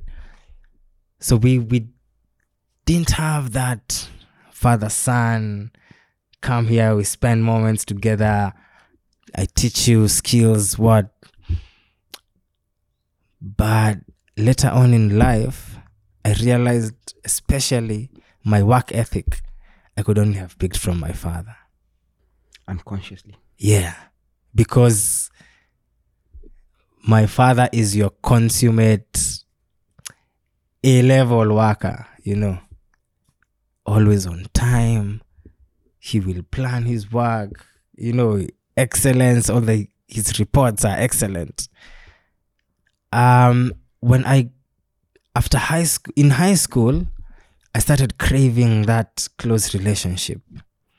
Because now I saw it now with other guys and their fathers when they come visiting and all that, because my father only came once to my high school. The last prayer, prayer day, the final prayer day. And I remember in Form three, I wrote a play that that won the inter inter-house competition in school. I had a phone in school illegally, so I text my father and I'm like, I did this, I wrote this play and it won. I hope you support me in my future endeavors. I'm big on words. Words stick with me. I always remember things verbatim. And he replied and said, okay, thank you. When you come home, there'll be something for you. So I go home and find amenikia bahasha na pesa. A part of me died. I'm like, no, I didn't want money. I was just home the other day for midterm. I have money. But I didn't communicate what I was feeling. You know, I didn't. And I think that, is it aloofness? That, what is it? What's the word? What, what word can we use? Has also impacted me. Because sometimes I honestly feel like I don't want to be so much in their lives. I want them to find their own path. But then again, I'm like, I'm, a part of me tells me that's throwing children in the wilderness. And a part of me feels that was done for me, to me. And I can say I haven't turned out as badly as I would have. But then again, it can be the same for them, yeah. Right? So yeah. I, it's something I really, really struggle with. Yeah. The interesting thing about parenting and how you were parented is that you cannot go back and run a scientific experiment mm-hmm. and say, this is how I was brought up and this is how I turned out. Whether right or not, we can put some me- measures to it. And if, for instance, in your case, we, we'll never know how you'd have turned out if your father, if your father was different. We can't go back and run our experiment. Yeah? I can't go back and run an experiment and say, this is maybe how I'd have turned out, whether by whatever standards, good or bad, if we changed this aspect of how I was brought up. Eh? But I think you should maybe err, that's what you call err towards, mm-hmm. towards presence. Yeah. Um, maybe that that's what I think. Um, I think it, it's you can experiment now. Yeah, you can experiment. Not not really experiment, but you can leave it. Yeah, you can you can do something now. Yeah, yeah, yeah? And it's it's good that you're thinking about it, and, yeah. and I'm you're, trying you're somewhere Ayana. between those desi- mm. those two decisions. Um, see what works. Um, um, I read a lot about it. Um, I have my thoughts about it. I will not try to impart them on anyone because I do not know. I do yeah. not know. I struggle with understanding. And sorry to maybe spend a bit of time on this, but nah. on parenting, yeah? Yes, sir. I don't know. I, I don't know if whatever I'm doing will end up being the right thing for my kids. I can't tell you that. Yeah? I can't say that even now, my firstborn at three years old, whatever I've done might have in any way affected them. Mm-hmm. And, I, and the literature is out there. There's a lot of nature versus nature. The best I can do is do my best. Yeah. Right? And then whatever happens, happens. But I cannot attribute anything to them. I'll never know because, again, we cannot run that experiment. I, I can't disappear and then not disappear at the same exact point in time and then see the results of that. You can't compare uh-huh. those two things. Eh? Yeah. Eh? Makes sense? Makes makes a lot yeah, of sense. Yeah, we cannot do that. Yeah. So even whatever I'm telling you, I have my thoughts about it. It's based on a lot of reading and talking to people like you. But I really don't know. Yeah? yeah. There, there is some data that says, for instance, you're saying the presence of a biological father has a certain impact on how a kid turns out. There's some data out there that also says, yeah, just if it's not a male figure, a male figure, uh, it's not just the biological father, the presence of a male figure, there's some stats about how kids end up turning. But then there are others, they're outliers as well. Mm. Yeah? They're outliers. Yeah. You know what I mean? Mm. Yeah. Outliers. Yes. Yeah. Kigondu Wajiro. Yeah. Kigondu Wajiro. Kamande Wamboi. Kamande Wamboi. Yeah. Yeah. Yeah. So we'll never find out. Yeah. Um, mm. Um, what's my point? My point is, um, I'm very glad that you're thinking about that. And I, I pray that the, your thoughts lead you somewhere to a decision. And if not a decision, um, then, you know, the most important thing is the well-being of those kids. For sure. And yeah. Thank you, bro. Stay busy being born. Stay busy being born. Yeah. There you go. Yeah. yeah. Right. Let's, let's, let's talk a bit about mom. Mom. Yeah. My, Let's talk about mom. Yeah. Then this hey. might also help us shift into a bit of play mode, yeah? Yeah. Yeah, let's talk about mom and the female figures in your life. Um, what's what's the relationship now? We've seen how it was around uh, two thousand eight or that season of The Shift. But um, yeah, growing up, especially now dad being away and also her now that she's older, right? Yeah. Yeah. What's the relationship? Does she come to your place? Etc. Etc. My mom is the one person I talk to most. Yeah. Uh, it is the one relationship, the one personal relationship that for me has grown so much and so organically. She's the person I have fought the most in life, with the most in life. And she's the person who now I feel gets me the most, you know. Um, she has mellowed with age, and I have come to understand her also as a person and as her son.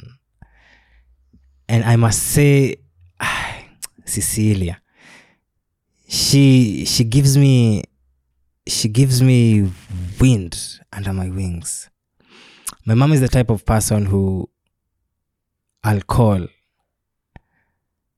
and she'll just tell me something, and I love her because she's always laughing. You will tell her the worst thing, the first thing she'll do is laugh. Naitwa, she naitwa will Bilal, laugh at you. Hey, ata kucheka kwanza, ata kucheka.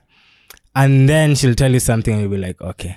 I remember today, this morning, when I was taking a shower, a thought came to me, when in doubt, listen to your mother, you know.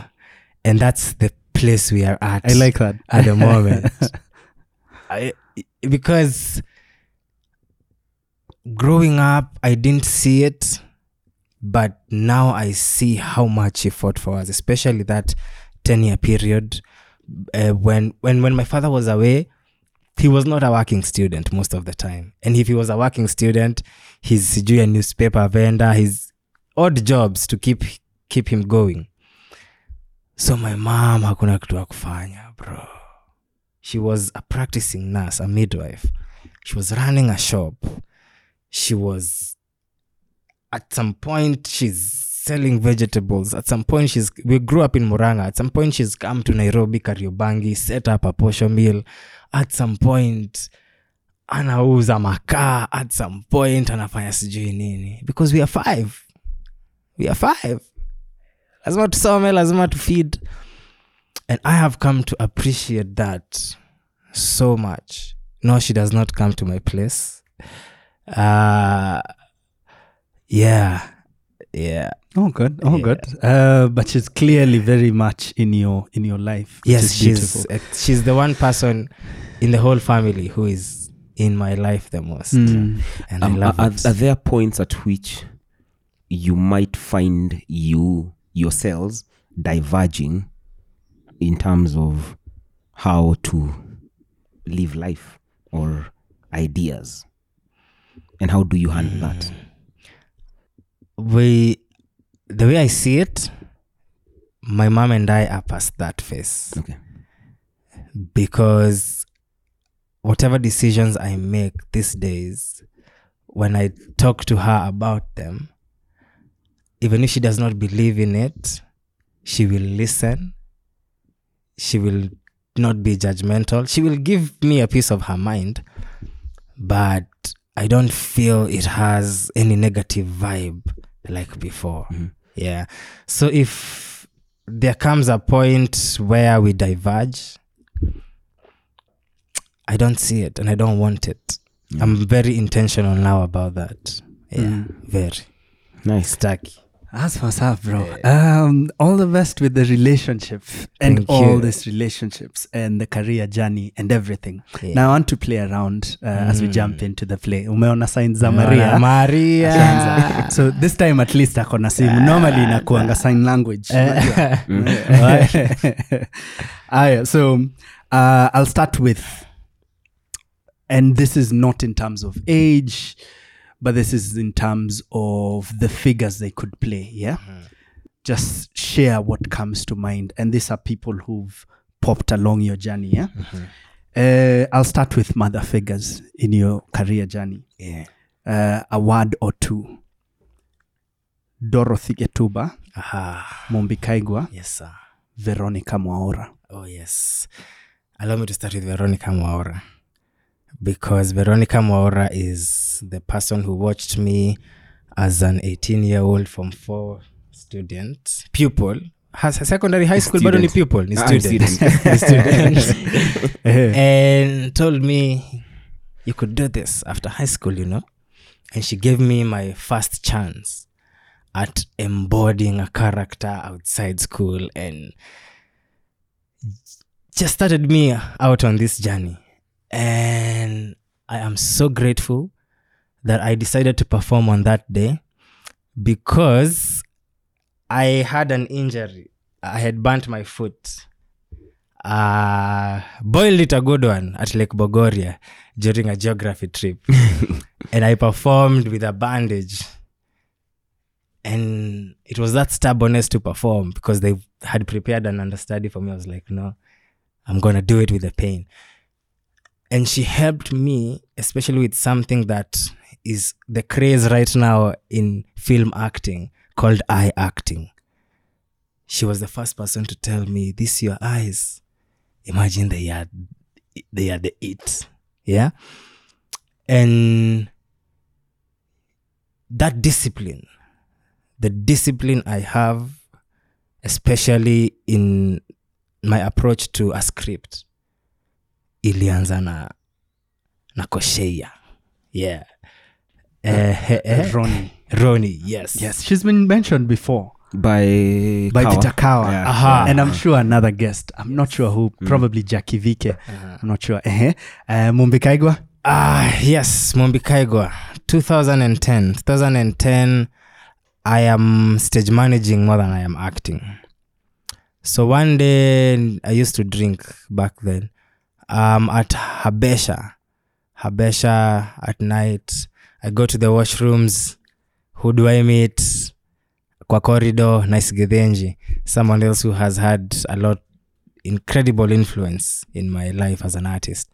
She's like, we were discussing yesterday. I'm like, you and? Mumbi Kaigwa is looking for a stage manager for a show and you were mentioned. So expect her call. This was a Friday. I think hata pombe ilishuka kidogo. I'm like, Mumbi Kaigwa, because I had heard about Mumbi Kaigwa, the legend. So Saturday, she calls me. Okay, pre- pleasant surprise. She tells me she has a show, Kigezindoto. They're about to tour Kenya and Tanzania. At the time when she calls, I had gone back to set books. I was with Ronnie again. And so she gi- she gives me the dates. And I had already started rehearsals with Ronnie. So I told Mumbi Kaigwa, I'm committed somewhere. Uh, I don't think I'm able to do this. She's like, oh, okay. What if we do the first leg without you and you can join us on the second and third leg? And this is someone who doesn't know me. And that's the thing. Your what would they say? Your what precedes you. Mm-hmm. Your reputation. Your reputation your, precedes you. Yeah. So she s- hired me on the strength of other people's referrals. So took a travel, and then I joined uh, the Arts Canvas to Rubai Zafani. That's her company. We started the shows, bro, and Kigezindoto for me, as I said earlier, opened me up to the spiritual aspect of performance because it was a fusion. It was a fusion, uh, traditional drums, uh, narrations, and it was just a crazy thing. And I remember at the end of the tour, uh, she asked me, what is your dream? So she opened me up to following your dream.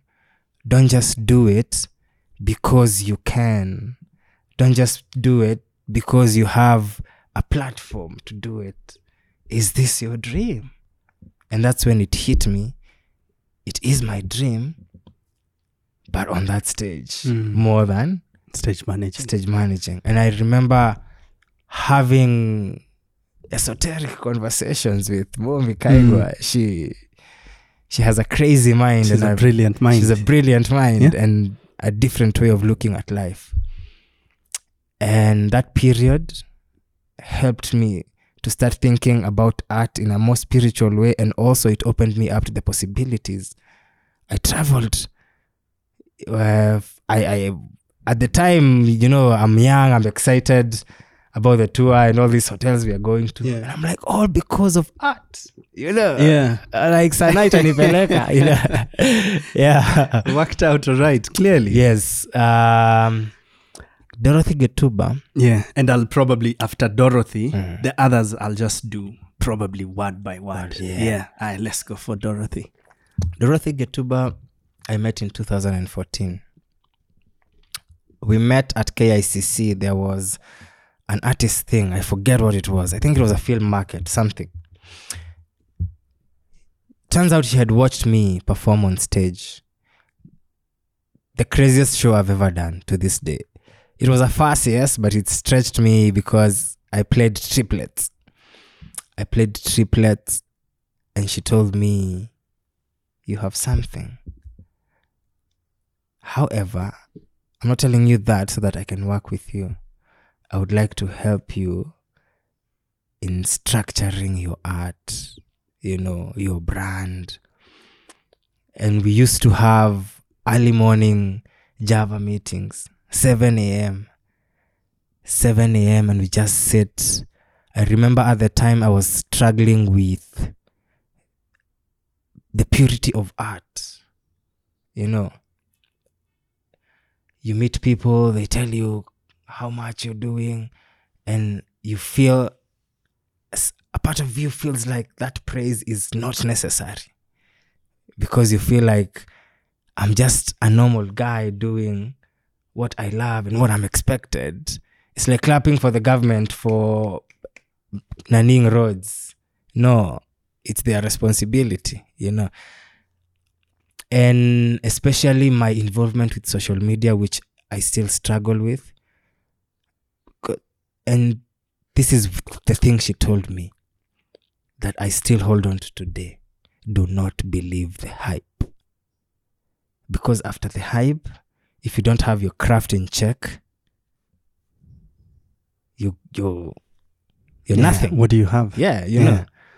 And I really appreciated that. Uh, we never worked together.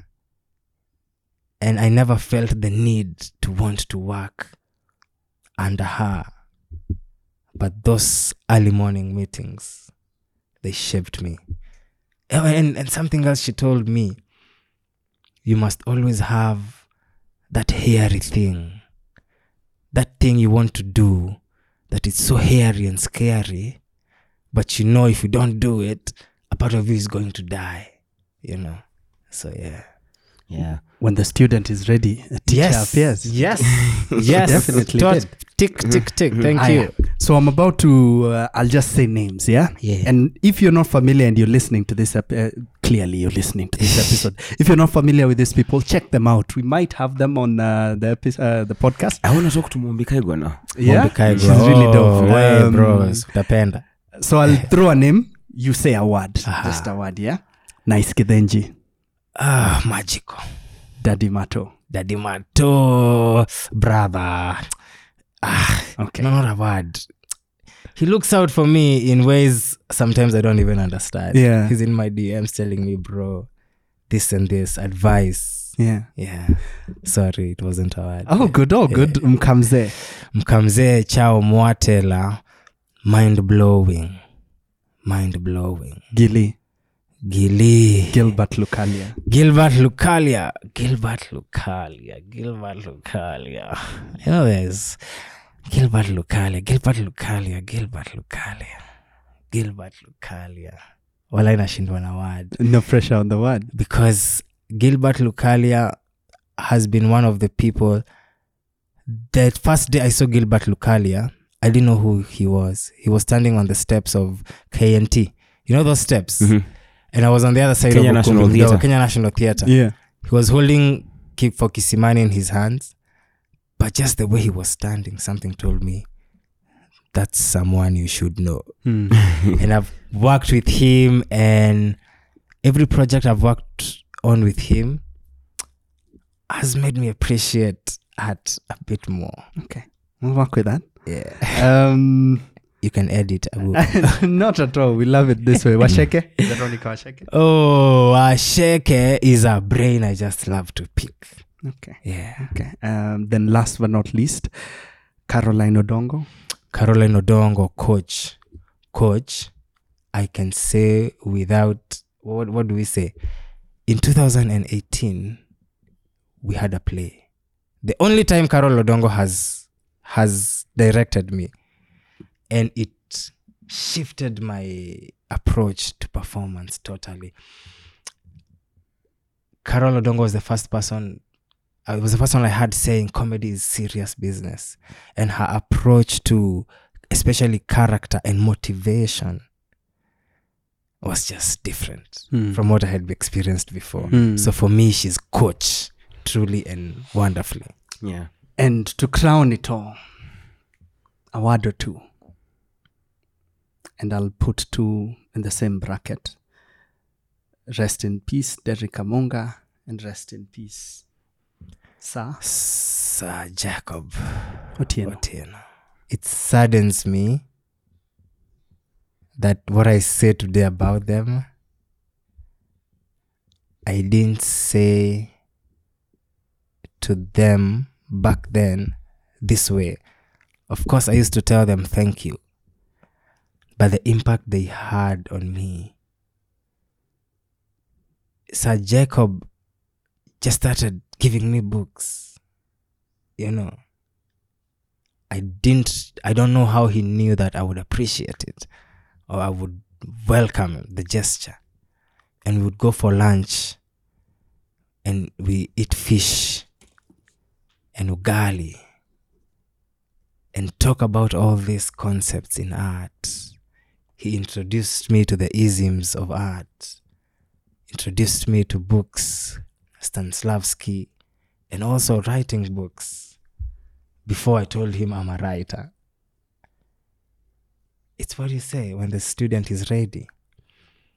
And Amunga, Amunga saw me, watched me in high school, and then he saw me lining up for to buy a ticket, and he told me about an audition. And I knew people in the production who hadn't told me about this audition. And a lot, especially when you talk about reactions and timing in performance, I learned it all from Amunga. I remember before working with him, uh, we had done a play and the director wanted us, th- so those de- you know those delayed reactions, split second delayed reaction, but mm-hmm. they make the difference yeah. in a performance. He wanted that, but I hadn't I hadn't grown enough. Nuance. You know, yes, those nuances. And he always told me, watch, watch Amunga. So when I got the chance to work with him and I was under his wing for a while, I soaked him up. I, and there's a day Mbeki Mwalimu told me, you have so much Amunga in you. And I felt good. Yeah. That's a yeah. good thing. Yeah. yeah, you might be wondering who Derrick Amunga is. Besides being one of the most talented artists that yes. ever graced, yeah. and we had the luck of having in mm. Kenya. Um, for those who are my age growing up, there was a program called yeah. Tausia. Tausi ndege wangu, ndege wangu wa fahari. What was his role? Master, Master Sugu. Sugu. Master Sugu. There you yeah. go. He scared us. Yeah, he scared yes, us as kids. He scared us. Yeah, he, he was cool. He was the cool. The one who scared me shitless alikuwa. Alikuwa naitwaje? Karumanzira. Karumanzira. But he's a bit lost. yeah. That and, and the signs. And the signs. Um, I, I want to explore one last part. Yeah. It's related to everything that we've spoken today about. And it's okay if you're not willing to talk about it. Uh, but what's the place of any sort of mind-altering substances in your life? Yeah. Uh, a big part. When I started smoking marijuana, at first it was curiosity. I remember in high school, by the second week, people were suspecting that I'm a smoker, I'm a stoner. Why? Because of the color of my eyes. Even when I'm not high, like now, my eyes still look suspect. You remember what Giuliani said? Yeah. Huh? See? Ah. Yeah. See? Yeah. No, I'm kidding. Yeah. Um, but then again, I started, then I started reading on it and got into the science of it and started being intentional about what I smoke and about, and started listening to my body. And especially when my anxiety goes crazy, it has helped me a lot. And during my period of darkness, Ngash, yes, partly religion, but also my stoner circle. The herb. Yeah, mm-hmm. The herb. Every time, anytime I would have dark thoughts, especially towards my father, and then I smoke up, I become lucid and I can see the humanity in what he's doing. And the futility in your dark thoughts. Yes, sir. Mm. Alafu zikishuka, zidarudi hizo nini. So, for me, Waswahili wanasema aisifuye mvua imemnyea. Naam. So for me, especially when I became intentional and got to learn about the science, the T H C, the C B D, and all that, and I almost felt vindicated when I came to learn that we have cannabinoid receptors all it, over our body. I was going body. to say that, including in your eyes. Even, and especially That's in the, the eyes. That's the most fascinating thing. Yeah. Because it's not the smoke. Everyone thinks that, oh, yeah, yeah. No, no, no. It's yeah. because of the everywhere. Cannabinoid receptors. And the, in the, the concentration in the eyes is yeah. crazy. I, I think for me, that's that's the most, that's where they're mostly concentrated. Because my eyes, after yeah. one puff, bro, yeah. gone, red. Yes. Uh... It is a big part of my life. I am intentional about it. Sometimes I use it for recreation, but sometimes I use it to fire up my mind. As a medicine. Yes, and also as a medicine. And I, for me, it's an herb. For me, it's it's not a drug.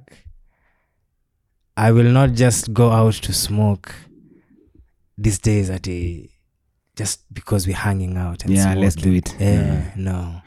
Yeah? Si lazma.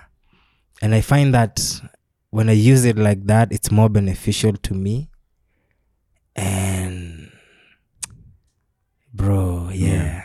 Mm. It's, it's interesting you bring that up, that up. One of the things I've been binging on in the last maybe three weeks has been lectures of Alan Watts. Mm-hmm. I don't know if any of you have read any. Abu, we were talking about Abu uh, with Abu about this in the in the morning before he started recording, and he he made obviously there's a lot to learn from such lectures, but one of the things he talked about is the difference between diet and medicine. Mm-hmm. So something like a herb, it's not diet. Don't make it a diet in yeah. any way. Yeah, it's something that you use and eat every day. Mm-hmm. You don't eat uh, take aspirin every single time. Yeah. Mm-hmm. yeah? There is something in your body that needs to be treated, then that's when you bring this curative or this sort of treatment. Yeah. That's what's up. And be very careful because sometimes you can make it a diet and then that has the counter effect. Yes. Yeah. Yes. Yeah, so I, I like that you say that because it resonates yeah. with this very fresh point in my mind. Yeah. yeah. Mm. And, and and it's the same with not just substances, but anything that changes you, that that helps you deal with anything. Yeah, mm. If you make it a diet, then um, one of the arguments is also about, you know, church. Yeah, church is supposed to cure you mm. and heal your spirit. Don't make it a diet as well, and that's controversial. Ah, that now the the fight now against what I was talking about, the balance mm. between dogma mm. exactly and, and mm. practicing full circle. When your spirit yes is in need is in need yeah yeah yeah yeah yeah and and so spiritualists, including not spiritualists, priests and anyone who runs anything that claims or purports to speak to the spirit, maybe should learn a bit from the physician Because a physician wants you to heal and then not come back. Mm. The, the true so one. one-off. The true one, the true physician. The true physician. Eh? Yeah. Yeah. And if you come back another day, then he'll treat you. But his goal, the, the good yeah. one, goal is yeah. like traditional healers. That's a yeah. goal. Hmm? Or anyway, I, I sorry. Um, it just, that just yes. resonated with me. And yes. it's, uh, that, that point is, that idea is very yeah. fresh in my mind. And I'm very glad to hear you say that. Of course, it's a taboo subject to speak around here. For sure. But I think everyone will come around to it. Eventually. Everyone will maybe see. Or if not, then and the generation from here will be at a larger percentage of people who see the science and benefit of certain things. And yeah. maybe uh, go back to where this started. Because all you, sometimes all you need to do is read about the history of these things. Yeah. And, yeah? and also know why it's been banned. Yeah. And also why it's yeah. been... Yeah, exactly. So the historical, the uses of this... Yeah. why yeah. this happened, and then yeah. coming to why it was banned as well. Yeah. And maybe it, it, it doesn't have to happen in this generation. You don't have to change everyone's mind about it. Yeah. But we have changed our minds about it, and maybe, maybe Just the next maybe. generation, yeah, yeah, we'll see it very differently. And that percentage of people who believe and see mm. things that way will increase, and that's how we change society. I bet there was a conversation about someday there being aeroplanes, and uh, mm-hmm. it's a norm now. It's a norm now. Yeah, and even flying cars, bro. The other day, we have flying cars now. Yeah. yeah. Mm-hmm. So, hey, I think uh, we can uh, now wrap it around the very futuristic, but also very, uh, what's the word? Very healing ending uh, to the conversation, bro. Asante sana. Nashukuru. Thank you so much for Thank your time. You. Thank you for your vulnerability. Thank you for all that you do out here, man, for just being human. And uh, I think many have come and uh, many will come after us on this table. But very few times will I find myself thinking, man, I, I really love this human being. And not because I'll, I'll, I'll be a hater, but bro, just know, me mwenye as Martin Kigondu, I love you, I appreciate you, and I always wish you so much goodness. You know, mm. for your career and for yourself as a human being as well. Yeah. So I celebrate you, bro. Thank yeah. you, and stay busy being born. Yeah. Um, two questions that we must ask. Ah, okay. Thank you, bro. The, the first one is, um, if you had to put out a message out there on a t-shirt or whatever, and that message would resonate across the continent, what would that message be? You know, I've listened to your episodes, so I knew this question was coming, mm, and I'm still not ready. I, the thing, the thing I believe that we have been told so much that I think is false is that you need so much to start. So for me, it would be start where you are. Don't wait. Right. Yeah. Start where you are. Love it. And yeah, the last one is, um, what are you reading right now? Mm. If not, what are the philosophical thoughts that you are spending a lot of your time on? Uh, I've just finished reading Siri Sirini. Siri Sirini is the first of a trilogy. Uh, written by Rocha Muzungu Chimera. It's a Kiswahili novel that reads like an African Game of Thrones. So I've just read, finished reading the first part. Uh, Mshairi na Mshukiwa. I am looking forward to the second and third. Yesterday I picked up an old copy of London verse of English verse. London something, London Book of English Verse. It's been gathering dust. I took it up and read s- some ancient poetry. I don't know why. Um, yeah, philosophies um, I live by. At the moment, I'm in a space of acceptance. I'm in a space of fluidity. I am big on fitness. And fitness teaches you, one, you have energy reservoirs you didn't think. If you push yourself enough, you'll find them. You'll find them. Yeah. So if you keep pushing, if you keep doing it, you'll find it. Uh, enjoying every moment, moment by moment. Also, I have had to let go of people in my life, through life, through death, through whatever. So the more I'm in, in my thirties, the more I'm thinking, let go, Baze. Let go. Uh, be like water, Bruce Lee said. Yeah, be like be water. Be like water, my friend. Be like water. No attachment. Yeah. Although that is, I'm I'm I'm struggling with that no attachment thing. It's a huge, it's a big one. Absolutely. Uh, because I've a big part of my life is about that. It's about the moment, live it. Love it, then leave it. But then I think it's robbing me of an op- of, of the opportunity to have deep, meaningful relationships. Yeah. Yeah. That works. Yeah. But yeah, leave. The the, the career that uh, your path exactly. has you on mm-hmm. is big on that, is big on being in the moment. Yeah. Uh, so it's really hard to yeah. do otherwise. Yeah. Kila la heri kaka. Thanks. Um, I really, really appreciate you. Um, I think my two words to end. I'm sorry. A, a, a very before you end. Before yeah. I was ready, it's yeah. okay. It's okay. Yeah. There's no, a question you ask people and I would love to answer. Please. Get me the kashata. No. Ile around a table dinner. Ah. Oh yeah. Please that was, that was going to be the last. It's it's a it's a Set trilogy. It it's oh, I'm sorry. I'm so sorry. I was about to miss on the last oh, one. Oh, yeah. I'm sorry. Yeah, if you have to have dinner with a person, yeah. we'll give you two. Yeah. Yeah. Please give Dead. me two. Actually, always yeah? two. Yeah. Always two. Yeah. Yeah.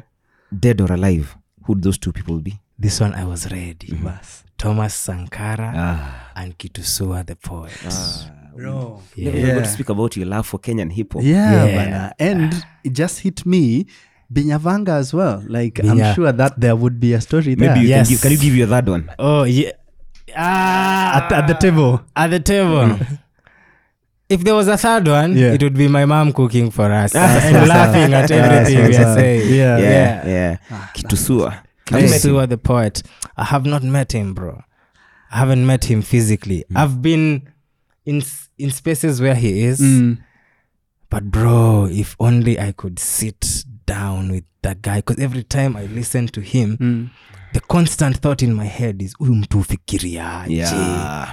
you know mm. how does yeah. yeah so yeah you know what, probably that meeting is going to happen yeah. sooner than you think mm. ah, yes. in Maria's yes. words, we are manifesting it yeah yes. uh, thank you so much for your time. Thank really you for having it. me man. Yeah, in my last words, um lately I've discovered that in my life I'm drawn to certain people mm. and I was telling my wife this in a very non-sexual way mm-hmm. yeah? You feel attracted to some people yeah yeah especially yeah. once you start maybe not consciously Uh, but just thinking about life. Yeah. Yeah. You're drawn to certain people. So um, I was always drawn to this guy. Him and I have never been friends and, you know, now let's hang out. But every time I saw him, I was like, I like this guy. I love him. And I felt myself Energy. drawn to him. Energy. And not just Energy, him. Bro. I can tell you the, the people I've been drawn to. And I'm so happy because so far it's not been disappointing. I had, I, Coming. I, I had some expectations, which is, I'm not supposed to have. You know, people are hot. People are people. Yeah. For who they are. Mm. But, you know, the human in me had some certain expectations. Yeah. And I love it. I love it ah. because whatever small expectations my ego had, they live up to them. And I'm so happy. Mm. And it, yeah. So, last words, thank you, man. This has been great and, and such a brilliant end. I'm so happy that we got to do this. Man, asanteni sana. When when Mato told me about this, I knew I wanted to be. I didn't tell him I want to. I wanted it to come from him, and I was hoping I fit the criteria. I, I and I because Kamande, we bumped into each other back in the day when you were an actor, an actor, an actor, right?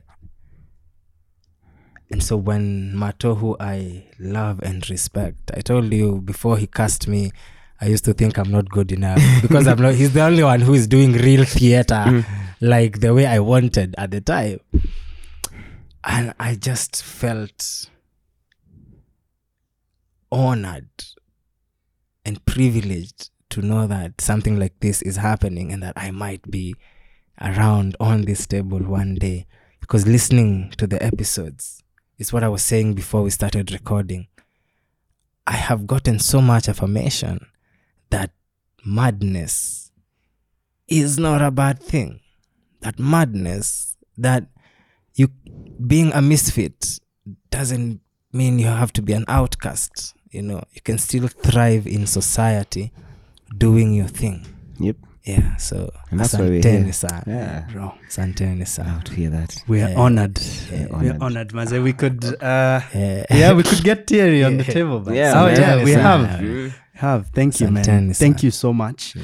May all that your heart needs to learn from this journey and wants to become and desires, may you find it all at the right time.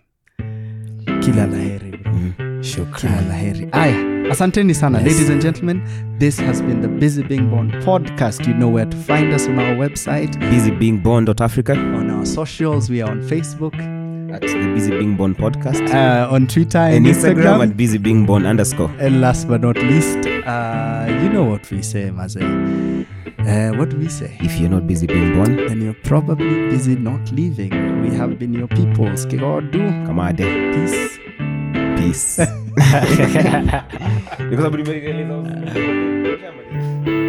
Thank you for listening to our podcast. Do look out for more from us. For now, kwaheri.